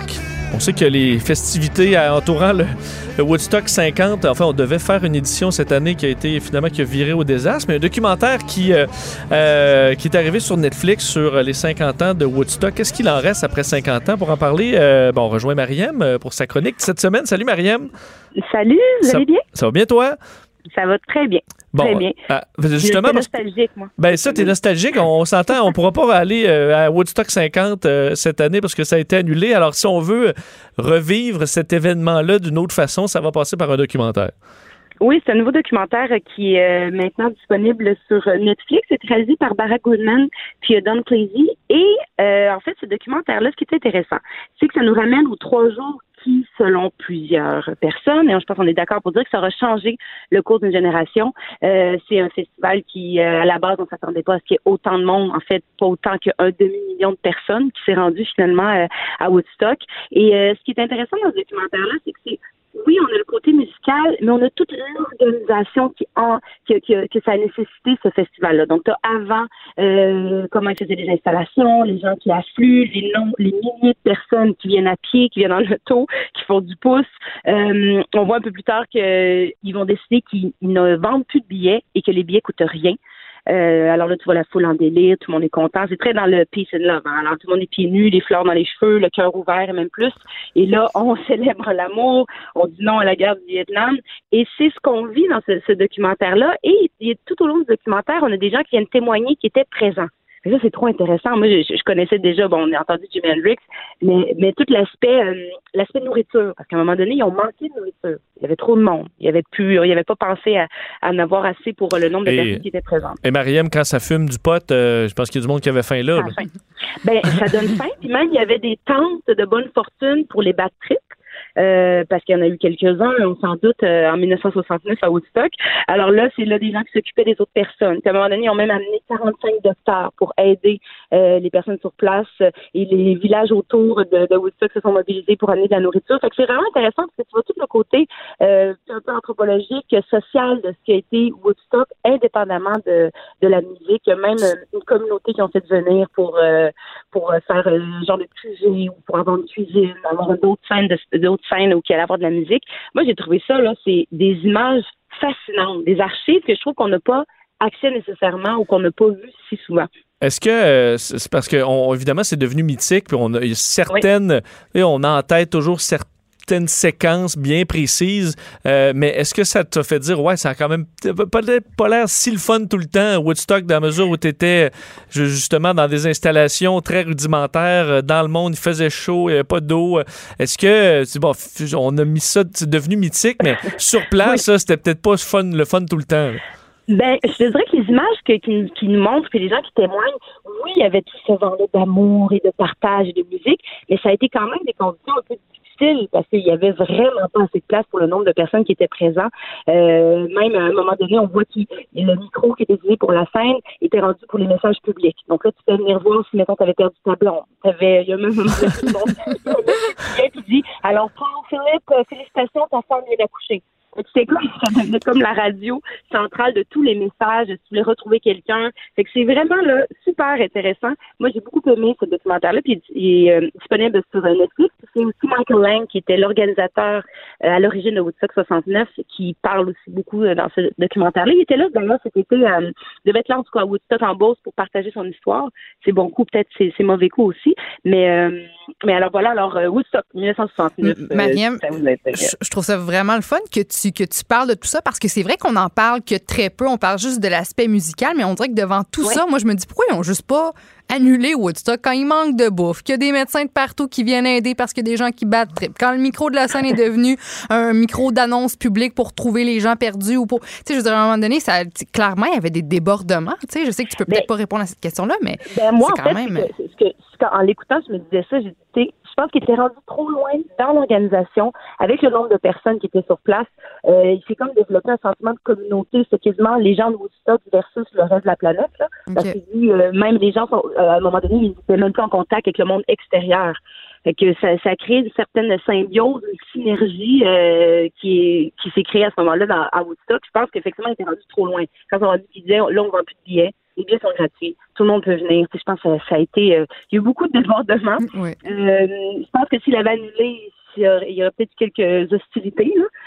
Peut-être même une émeute, qui sait, tu sais? qui sait, qui sait, un demi-million de personnes quand c'est pas attendu, disons que ça fait du monde à, à déménager. Fait que euh, Woodstock euh, sur euh, Netflix et une nouvelle qui, qui a attiré mon attention. Ben, ça, je pense que t'aimes ça, tout ce qui se passe dans l'espace. Absolument, j'adore et je suis de très près ce qui se passe dans l'espace. D'ailleurs, je comprends qu'il y, y a 50 ans, quand c'était Woodstock, on venait de marcher sur la Lune, mais là, 50 ans plus tard, ah, il y a quand même quelque chose d'intéressant qui va se passer dans l'espace. Oui, il y a un astronaute qui est devenu DJ qui s'apprête à faire un spectacle en direct de l'espace. En fait, il va le faire de la Station spatiale internationale. Euh, moi, ça, ça, me- ça me fascine. Effectivement, c'est une première mondiale. Son set, il va durer entre 15 et 20 minutes. Il va être diffusé dans une nuit électro organisée par un bateau de croisière à Ibiza. Pour ceux qui seront euh, pas à Ibiza, on Oui. en, en basse résolution, en direct sur Internet. Il y aura une vidéo complète le, le lendemain. Et cet astronaute-là, c'est Luca Parmitano. C'est un, homme de 42 ans qui a quitté la Terre le 20 juillet à bord d'une capsule, le Soyuz, avant de rejoindre l'ISSS pour une mission de six mois. Donc, lui, il a appris des techniques auprès d'un Allemand euh, de- dans l'espace et il a décidé d'en faire, euh, de participer à ce spectacle-là. C'est vraiment la première fois que ça se fait qu'il y a un spectacle rediffusé, si je peux dire, euh, sur Terre, dans ce cas-ci sur l'eau. Mais là, il n'y a pas un kit de DJ complet, là. C'est un petit peu lourd à transporter sur la station spatiale? Je pense qu'il est allé avec le de base. là. Ben, en fait, je vois que c'est une tablette, là. Donc, ils ont mis le pro- un programme euh, sur la petite tablette. là. Oui, oui. Alors, euh, Puis au moins, il est déjà en mission. chansons. Tu sais, au moins, il fait déjà une mission dans l'espace. Il n'est pas parti uniquement pour être Non. le premier euh, astronaute à faire euh, du, du DJ en l'es- en- dans l'espace, parce que sinon, ça aurait été coûteux puis polluant Oui. pour rien. Là. Exactement, c'est ce qu'il disait. Euh, voulait spécifier que euh, c'est dans ce temps libre qu'il s'est pratiqué, donc pour pas qu'on euh, pointe du doigt justement le tienne du temps pour un spectacle électro. Mais euh, c'est ça, je trouve ça quand même euh, intéressant de savoir qu'on est rendu là quand même. donc quand est-ce qu'on peut écouter ça? C'est demain? Euh, oui, un petit peu, j'ai, j'ai, euh, je vais te revenir. Il me semble que c'est demain qu'ils, font, puis le lendemain, donc le surlendemain, on pourra l'avoir euh, sur Internet euh, dans son entièreté. Bon, ben, on va surveiller ça, La- le petit DJ set La de prochaine l'espace. étape, ce sera peut-être un DJ sous sous l'océan. Ben, oui. Ah, pourquoi pas? Puis Sous-marin? tout ça change pas grand-chose à la musique, par contre. Alors, on verra si ça a un effet plus euh, envoûtant. Euh, Mar- hey, Marianne, merci beaucoup d'avoir été des nôtres euh, cette semaine, cette semaine et cet été. C'était un grand plaisir. Ben oui, c'est un grand plaisir partagé. Merci On beaucoup. bientôt, j'espère. Bye bye. Euh, Mariam, donc, qui nous, euh, qui nous parlait de, effectivement, cette euh, prestation. Vous comprenez que les astronautes ont sous une petite liberté de faire des, euh, des, des trucs. Et euh, ben, lui, c'est de, c'est de mixer, là. Alors, euh, J'adore le ton dans ta voix quand ben, tu c'est que dis ça rajoute pas Non, grand-chose. Mais je suis d'accord On avec toi. Euh, mais euh, des chansons euh, italiennes et rock. Mm. Alors, euh, c'est ce qu'on c'est ce qu'on comprend. Il est très enthousiaste, on dit le jeune Luca. Ben, le jeune, euh, jeune on s'entend, il est astronaute et doit en savoir plus que 42 nous. ans. 42 ans. Quand Ah, même, ben- 42 ans, c'est le nouveau 23. Surtout quand t'es astronaute. c'est ça. Merci, Joanie. On euh, revient dans quelques secondes. De 11 à 13 avec Vincent Dessureau et Joanny Gontier. Eux, ils sont toujours sur leur X. Euh, dossier euh, intéressant. On parlait tantôt de la course euh, à la présidence américaine, mais chez nous, on arrive très bientôt aux élections au, niveau, au niveau fédéral. Et dossier très intéressant du bureau d'enquête euh, publié ce week-end, le journaliste Hugo Jonca qui euh, rapportait que les conservateurs, donc le, le- parti d'Andrew Scheer, euh, l'opposition officielle présentement, se servent d'une application qui est euh, particulièrement controversée pour aller chercher possiblement des données personnelles des électeurs. En fait, c'est une application qui est un genre de réseau social pour les gens conservateurs qui a été utilisé entre autres aux, aux États-Unis et qui peut être très inquiétant pour ceux qui euh, qui s'y abonnent.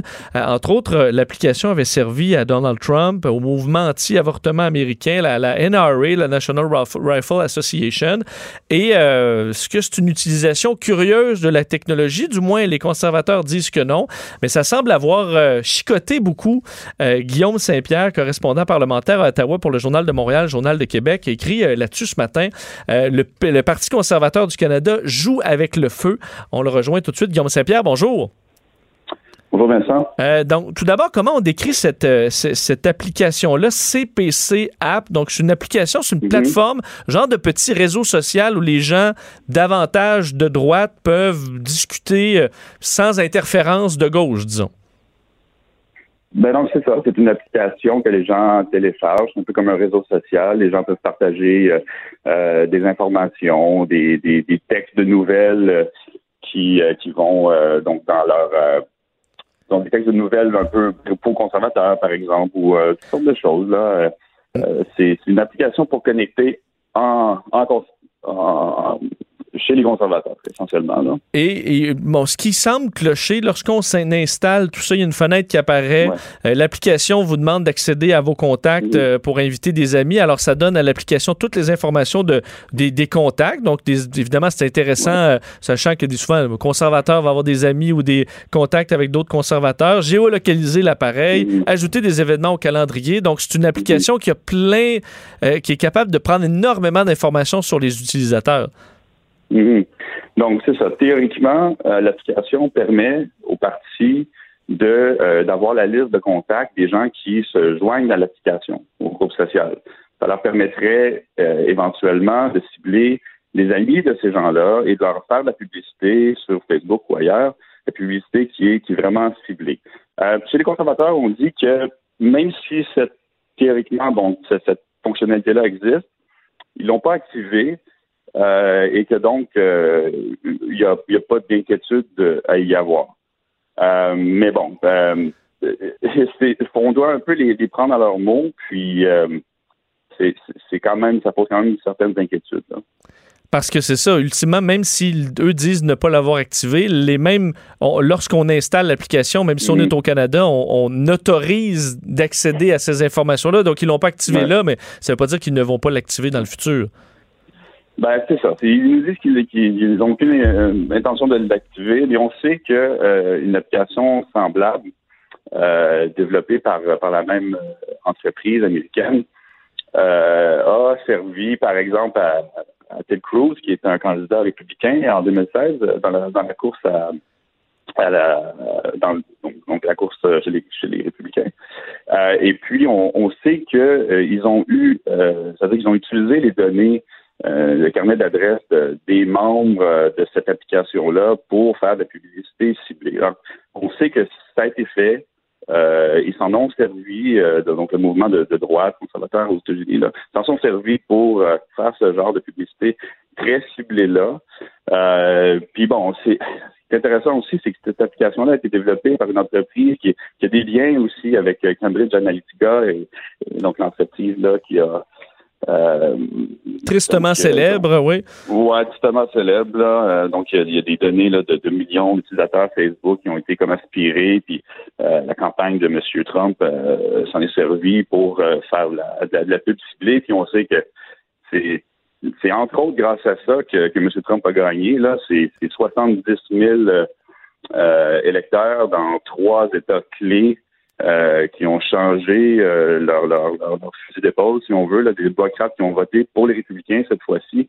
Euh, puis c'est ça qui a donné la victoire à M. Trump. Alors, c'est ça peut être redoutable comme outil. Euh, les, les, les, données, c'est extrêmement important euh, en politique. Euh, tous les partis ont tous les partis ont dépensent beaucoup d'argent pour bâtir des, des, des bases de données fiables mais les conservateurs semblent euh, aller un, un, petit peu plus loin, disons. Euh. Plusieurs ont probablement appris, euh, Guillaume, dans, dans, ton texte, que les partis politiques ne sont pas soumis à aucune loi de protection de la vie non. privée au Canada. C'est-à-dire qu'ultimement, euh, ces données-là, ils y ont accès. S'ils veulent se servir là-dedans, ils peuvent le faire sans problème. Non, c'est ça. Ils n'ont pas à révéler qu'est-ce qu'ils ont comme information et comment ils l'ont obtenu. Euh, le commissaire à vie privée puis Élection Canada euh, s'en inquiète, euh, s'en inquiète beaucoup. Euh, puis bon, en réaction, les partis, ben, en fait, le gouvernement libéral a adopté un projet de loi récemment qui fait en sorte que les partis doivent adopter des lignes de conduite, mais c'est des lignes de conduite disons, c'est assez variable, puis euh, personne surveille euh, ce qui, ce qui, ce qui collecte comme, comme données. donc, ils sont pas mal libres de faire ce qu'ils veulent.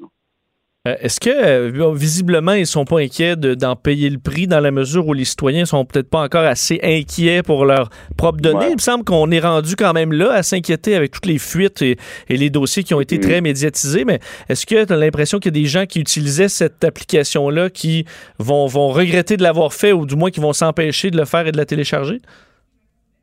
Euh, je suis pas convaincu parce que ça, ça semble avoir marché. C'est c'est euh, M. Trump, euh, ça a fonctionné pour lui. M. Cruz, euh, bon, euh, il n'a pas réussi à déloger Trump, mais il en demeure pas moins qu'il euh, est devenu du jour au lendemain un candidat favori grâce à ces outils-là, le Brexit, la NRA, un certain succès. Peut-être qu'avec la sensibilisation, les gens vont être plus plus méfiants ou vont regarder ça d'un moins bon oeil, mais euh, puis juger plus sévèrement ceux qui s'en servent. Euh, mais euh, je pense que ça reste dans la tête de beaucoup de gens encore abstrait possiblement beaucoup moins là avec des jardins, Capital One, les gens sont de plus en plus euh, allumés là-dessus, mais euh, je pense que s'ils s'en servent, c'est parce qu'ils savent que ça fonctionne. Euh, c'est, un, peu dommage, mais, mais c'est ça. Donc, est-ce que tu les crois quand même sur leur parole, qu'ils ne se serviront pas de ces, euh, de ces données-là ou les choses peuvent changer assez vite avant la avant l'élection qui arrive? Ah, honnêtement, je ne peux pas vraiment me prononcer là-dessus. J'ai, pas le choix de les croire sur, sur parole, mais euh, clairement, il y a des doutes qui subsistent. Euh, et puis, il faut continuer de, de, de les talonner là-dessus puis de leur poser des questions. Puis ça, c'est ce qu'on va continuer à faire. Ben, c'est bien, euh, c'est bien de le faire. Guillaume Saint-Pierre, merci de nous avoir parlé. Merci Vincent. Bonne journée, Guillaume euh, Saint-Pierre, correspondant parlementaire à Ottawa pour le Journal de Montréal, Journal de Québec. Entre autres, on comprend que ces données-là, euh, une application euh, qui, fait transiter les données au complet par les États-Unis. Donc, entre autres, j'entendais Steve Waterhouse, consultant cybersécurité à qui on parle de temps en temps, qui m'expliquait qu'avec le Patriot Act, donc ce qui est arrivé aux États-Unis après le 11 septembre, ça permet aux autorités américaines d'examiner n'importe quelle donnée qui passe sur leur territoire sans justification ou sans demande de permission. C'est-à-dire que vos données ici peuvent se retrouver dans les mains euh, des, autorités américaines et euh, ils ont le droit de le faire, même si ça appartient à des Canadiens, il n'y a pas de problème. Alors, l'application euh, en question, le CPC App, ben, je vous la suggère pas. Là. Même si vous êtes ardent conservateur, ben, vous parlerez de ça avec d'autres mondes parce que ça peut servir d'une mine d'or d'informations. Puis surtout, ça donne des informations sur vos contacts à vous. Donc, des gens qui veulent peut-être juste la paix, là, puis qui, qui veulent pas, pas être sollicités par les, euh, euh, aucun parti que ce soit. Alors, euh, curieux en espérant effectivement qu'ils n'utilisent pas ces données-là, mais si tu as le droit de les avoir puis que tu les as, hmm, quand même intéressant de le faire, surtout dans une élection serrée comme euh, ce, qui, euh, bon, ce qui semble se poindre à l'horizon. Ici, pas de contrôle C, contrôle V. On laisse les autres se copier entre eux. Jusqu'à 13. Vous écoutez DES de 11 à 13. Joanie, bonjour. Euh, on voit que je me suis assis dans la seconde que j'essaie de partir la climatisée, puis il part plus. Là. Alors, il y a une petite calor euh, dans ce C'est drôle parce qu'à chaque pause, tu cours dehors, tu reviens à la course, une nanoseconde avant qu'on entre en onde. Pour moi, c'est un mais peu parce un choix. La gestion de, de la température, c'est un, c'est un, c'est un work in progress. Tu veux t'assurer que j'ai ni trop chaud ni trop froid. C'est très galant. C'est pas possible. Il faut fermer ou ouvrir l'air euh, dépendamment des pauses. Euh, Joanie, on- tu, me parles. Moi, je connais pas ça, le mukbang? Ben, je, je connaissais pas ça non Est-ce plus. que je le prononce bien, le mukbang? Le, le- c'est ben en anglais, en anglais on va dire le mock. Oh, le mukbang. Pas le mook, le Ok. mock parce que comme- Moi, je te le dis un peu à l'in- l'indienne. ben, au, au Québec, je présume, ou en français, on va dire le muk, le mukbang, mais tu sais, on. Le mukbang? Ben, le M-U-K-B-A-N-G, mais c'est le mock, le mukbang. Le mukbang, euh, c'est un mot coréen qui vient de muknoon, qui veut dire manger, et Ah, du mot. coréen, OK. Et du mot bang song qui veut dire diffusion. Donc, faire du mukbang, c'est de se filmer littéralement en train de manger. C'est quelque chose qui s'est développé il y a 10 ans sur Internet en Corée. Puis c'est vraiment devenu un gros phénomène pas mal partout sur les médias sociaux. Puis je me. Tu sais, les vidéos de mukbang là, sont Ouais. vues des millions, des millions de fois. Puis je me demandais pourquoi est-ce que c'est si populaire de voir quelqu'un en train de se gaver de bouffe. Mais c'est parce que ça combine deux choses. Le ASMR, on en a parlé la semaine dernière, c'est le fait de jouer avec les sons, les textures, les aliments. Ce, ce serait du slurping, là, genre euh, slurping, manger des pâtes, des... croquer des cornichons. Donc, ces bruits-là, ce serait, euh, ça, ça, ça pourrait créer, là, selon les scientifiques, un orgasme du cerveau. Ça Ben, veux dire, contribuerait quand ça à nous mange des chips là, à côté de moi au cinéma, là, j'ai. insupportable. C'est ça. C'est pas le fun. D'accord. Donc, il y aurait ça. Puis aussi, le plaisir coupable euh, qu'on ressent quand on voit quelqu'un se gaver de malbouffe. Parce que c'est pas des crudités que ces personnes-là mangent, là, se filment en train de manger. C'est la grosse malbouffe, de la pizza. Des... Ben, parce qu'on vit ce que- ce qu'on dit en fait c'est qu'on vit dans une culture de diète où les gens se, se restreignent beaucoup. Donc on vit des émotions fortes juste en regardant quelqu'un se, se gaver de toutes les cochonneries que tu rêves de manger en grande quantité. Parce que là il n'est pas juste question de se prendre une pointe de gâteau carotte. Tu manges le gâteau au complet puis après ça tu manges quatre burgers puis plein d'ailes de comme un rêve inatteignable. un rêve inatteignable alors qu'on on vit dans une dans une à une époque où on pense à l'image puis il faut être beau puis insta puis donc ce serait pourquoi le mukbang ce serait si attirant euh, sur internet puis écoute, ça m'a vraiment fait rire. En fait, je suis un peu découragée pour te dire, ben franchement. Là. sûrement. Mais c'est un phénomène qui est tellement. Puis pour vrai, là, ça me dégoûte un peu, mais j'en consomme des vidéos comme ça. Des fois, là, je- sans le vouloir nécessairement. Ben, sans le des vidéos de gens vouloir. qui mangent des affaires. Ben, en faisant mes, mes, mes recherches sur le ASMR puis sur le mukbang, je suis tombée sur YouTube puis sur Instagram sur des vidéos. C'est très fort en- dans les pays asiatiques, mais c'est de, de gens comme ça qui, qui mangent avec des bruits de bouche puis qui mangent Ah, T'as toutes vu les quelqu'un qui croquait dans des cornichons vraiment croquants, puis Oui. t'as resté quand même Mais plus longtemps que t'aurais pensé Vincent, je là-dessus. suis embarrassée. Là. Je suis restée, c'est pas une demi-heure, c'est, c'est, Une demi-heure? Mais, mais parce que là, Une demi-heure? Je pensais que j'ai- t'allais me dire comme Mais deux non, minutes non. plutôt que 10 secondes. Puis là, Une que Une fois que demi-heure? tu découvres des comptes sur Instagram, sur YouTube, ils t'en proposent d'autres hein, par la suite. Fait que là, je suis tombée sur des comptes américains, demi-heure. puis des comptes français, puis des comptes coréens. Puis, tu sais, la nourriture varie d'un pays à, à- à- à l'autre. Fait que là, j'ai Là, tu passé. dis, après écouter 10 minutes de cocombe, tu dis Ah, des. euh, Mais c'est parce que là tu, peux, là, tu peux t'amuser, mais du crabe, manger du crabe, c'est, c'est- ça en est écœurant. Mais ça doit coûter cher faire Mais- une vidéo de crabe des neiges. Ben, au oui, prix que ça coûte. Je, que je comprends Manger pas ça où est-ce pendant que une ces heure, tu fais pas de profit sur YouTube avec ça. Mais quand tu réussis à avoir plein d'abonnés puis que tes vidéos sur YouTube sont vues des millions de fois, comme c'est le cas pour certains de ces influenceurs de ASMR ou de mukbang, ben là, tu commences à faire de l'argent. Puis c'est pas juste des compagnies qui t'envoient de la bouffe pour que tu manges leurs produits devant ta caméra. C'est vraiment là, des, de- de- de- de- de- de- des collaborations avec des marques, puis ça peut devenir facilement très payant. Il y en a qui gagnent leur vie en faisant que ça. Et c'est tellement Mais un ils vont phénomène. tôt, je Ben, veux- veux écoute, pas, euh, Je sais pas, non, mais puis tu peux pas, tu peux pas te gaver comme ça. C'est ce qu'on appelle en anglais le binge eating. Là. Tu peux pas te gaver comme ça, puis après ça, poursuivre le restant de ta journée comme si de rien n'était. C'est pas santé, puis c'est pas confortable dans l'estomac, c'est sûr et certain, manger tout ça. Mais bref, le phénomène est tellement populaire que l'hôtel WW à Washington loue à partir de cette semaine, des chambres spécifiquement destinées à ceux qui aimeraient faire du mukbang. Donc là, toi, Vincent, tu veux devenir une star YouTube Ouais. de mukbang. Fait que tu vas louer la chambre à 295 dollars pour la, la journée au complet. Et là, ça, ça vient avec un buffet. Donc le service aux chambres t'apporte de la bouffe, mais de la bouffe en quantité industrielle. La chambre, euh, ben, on, on- on te fournit aussi euh, un, un porte-téléphone, donc un petit, un petit stand là, sur lequel tu mets ton téléphone, puis aussi un petit, euh, une entrée pour tes écouteurs, donc une plug à écouteurs. Alors, on te fournit ça, t'as la table, tu loues la chambre, presque 300 dollars, puis là, on t'envoie, écoute, mon gars, là, euh, un festin là, incluant burger, charcuterie, différentes trempettes, plein de trempettes, trempettes à volonté. Plein de trempettes. Plein de trempettes. Des tartes à la cerise, du surf and turf, des frites, des gâteaux, mais des colonnes de gâteaux. On dit dans l'annonce des colonnes de, de- gâteaux aux carottes, c'est mon gâteau préféré.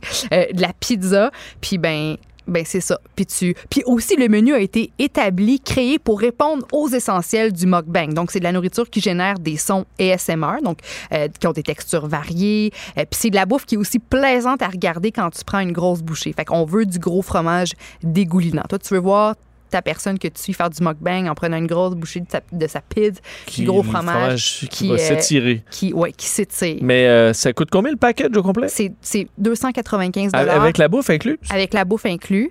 Il me semble que ça fait. ça C'est pas cher. Ben, tu trouves? Et 300 Non, mais une chambre au W, ça coûte ça 300 Ben, là, en fait, ce que, ce pas qui- de bouffe, là. Mais ce qui n'était pas indiqué dans, le- dans, dans le texte, c'est est-ce que c'est, ça inclut la nuit? Puis j'ai, l'impression que ça inclut pas la nuit.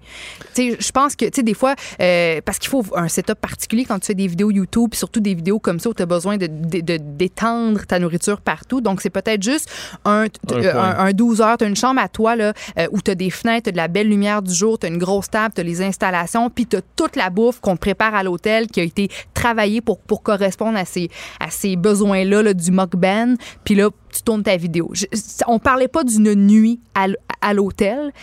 Elle est peut-être là, le, le- le- la petite nuance, mais en tout cas, moi, je trouve que tout 300 pièces. Tu sais, je veux dire, tant et aussi longtemps que t'es pas très, très, très suivi sur les médias sociaux puis que tu fais pas de l'argent avec ton mukbang. Non, tu vas perdre, perdre de l'argent avec ça, c'est euh, c'est sûr. Écoute, mais, mais, mais au Mais pire, pas pour cuisiner tout ça aussi. là. au pire, tu sais, ce que tu fais, c'est que tu, tu, tu tournes ta vidéo parce que dans les vidéos de mukbang, l'influenceur ne mange pas au complet toute la nourriture. On le voit essayer différents plats, différents mets pour en retirer les sons puis l'image que ça donne.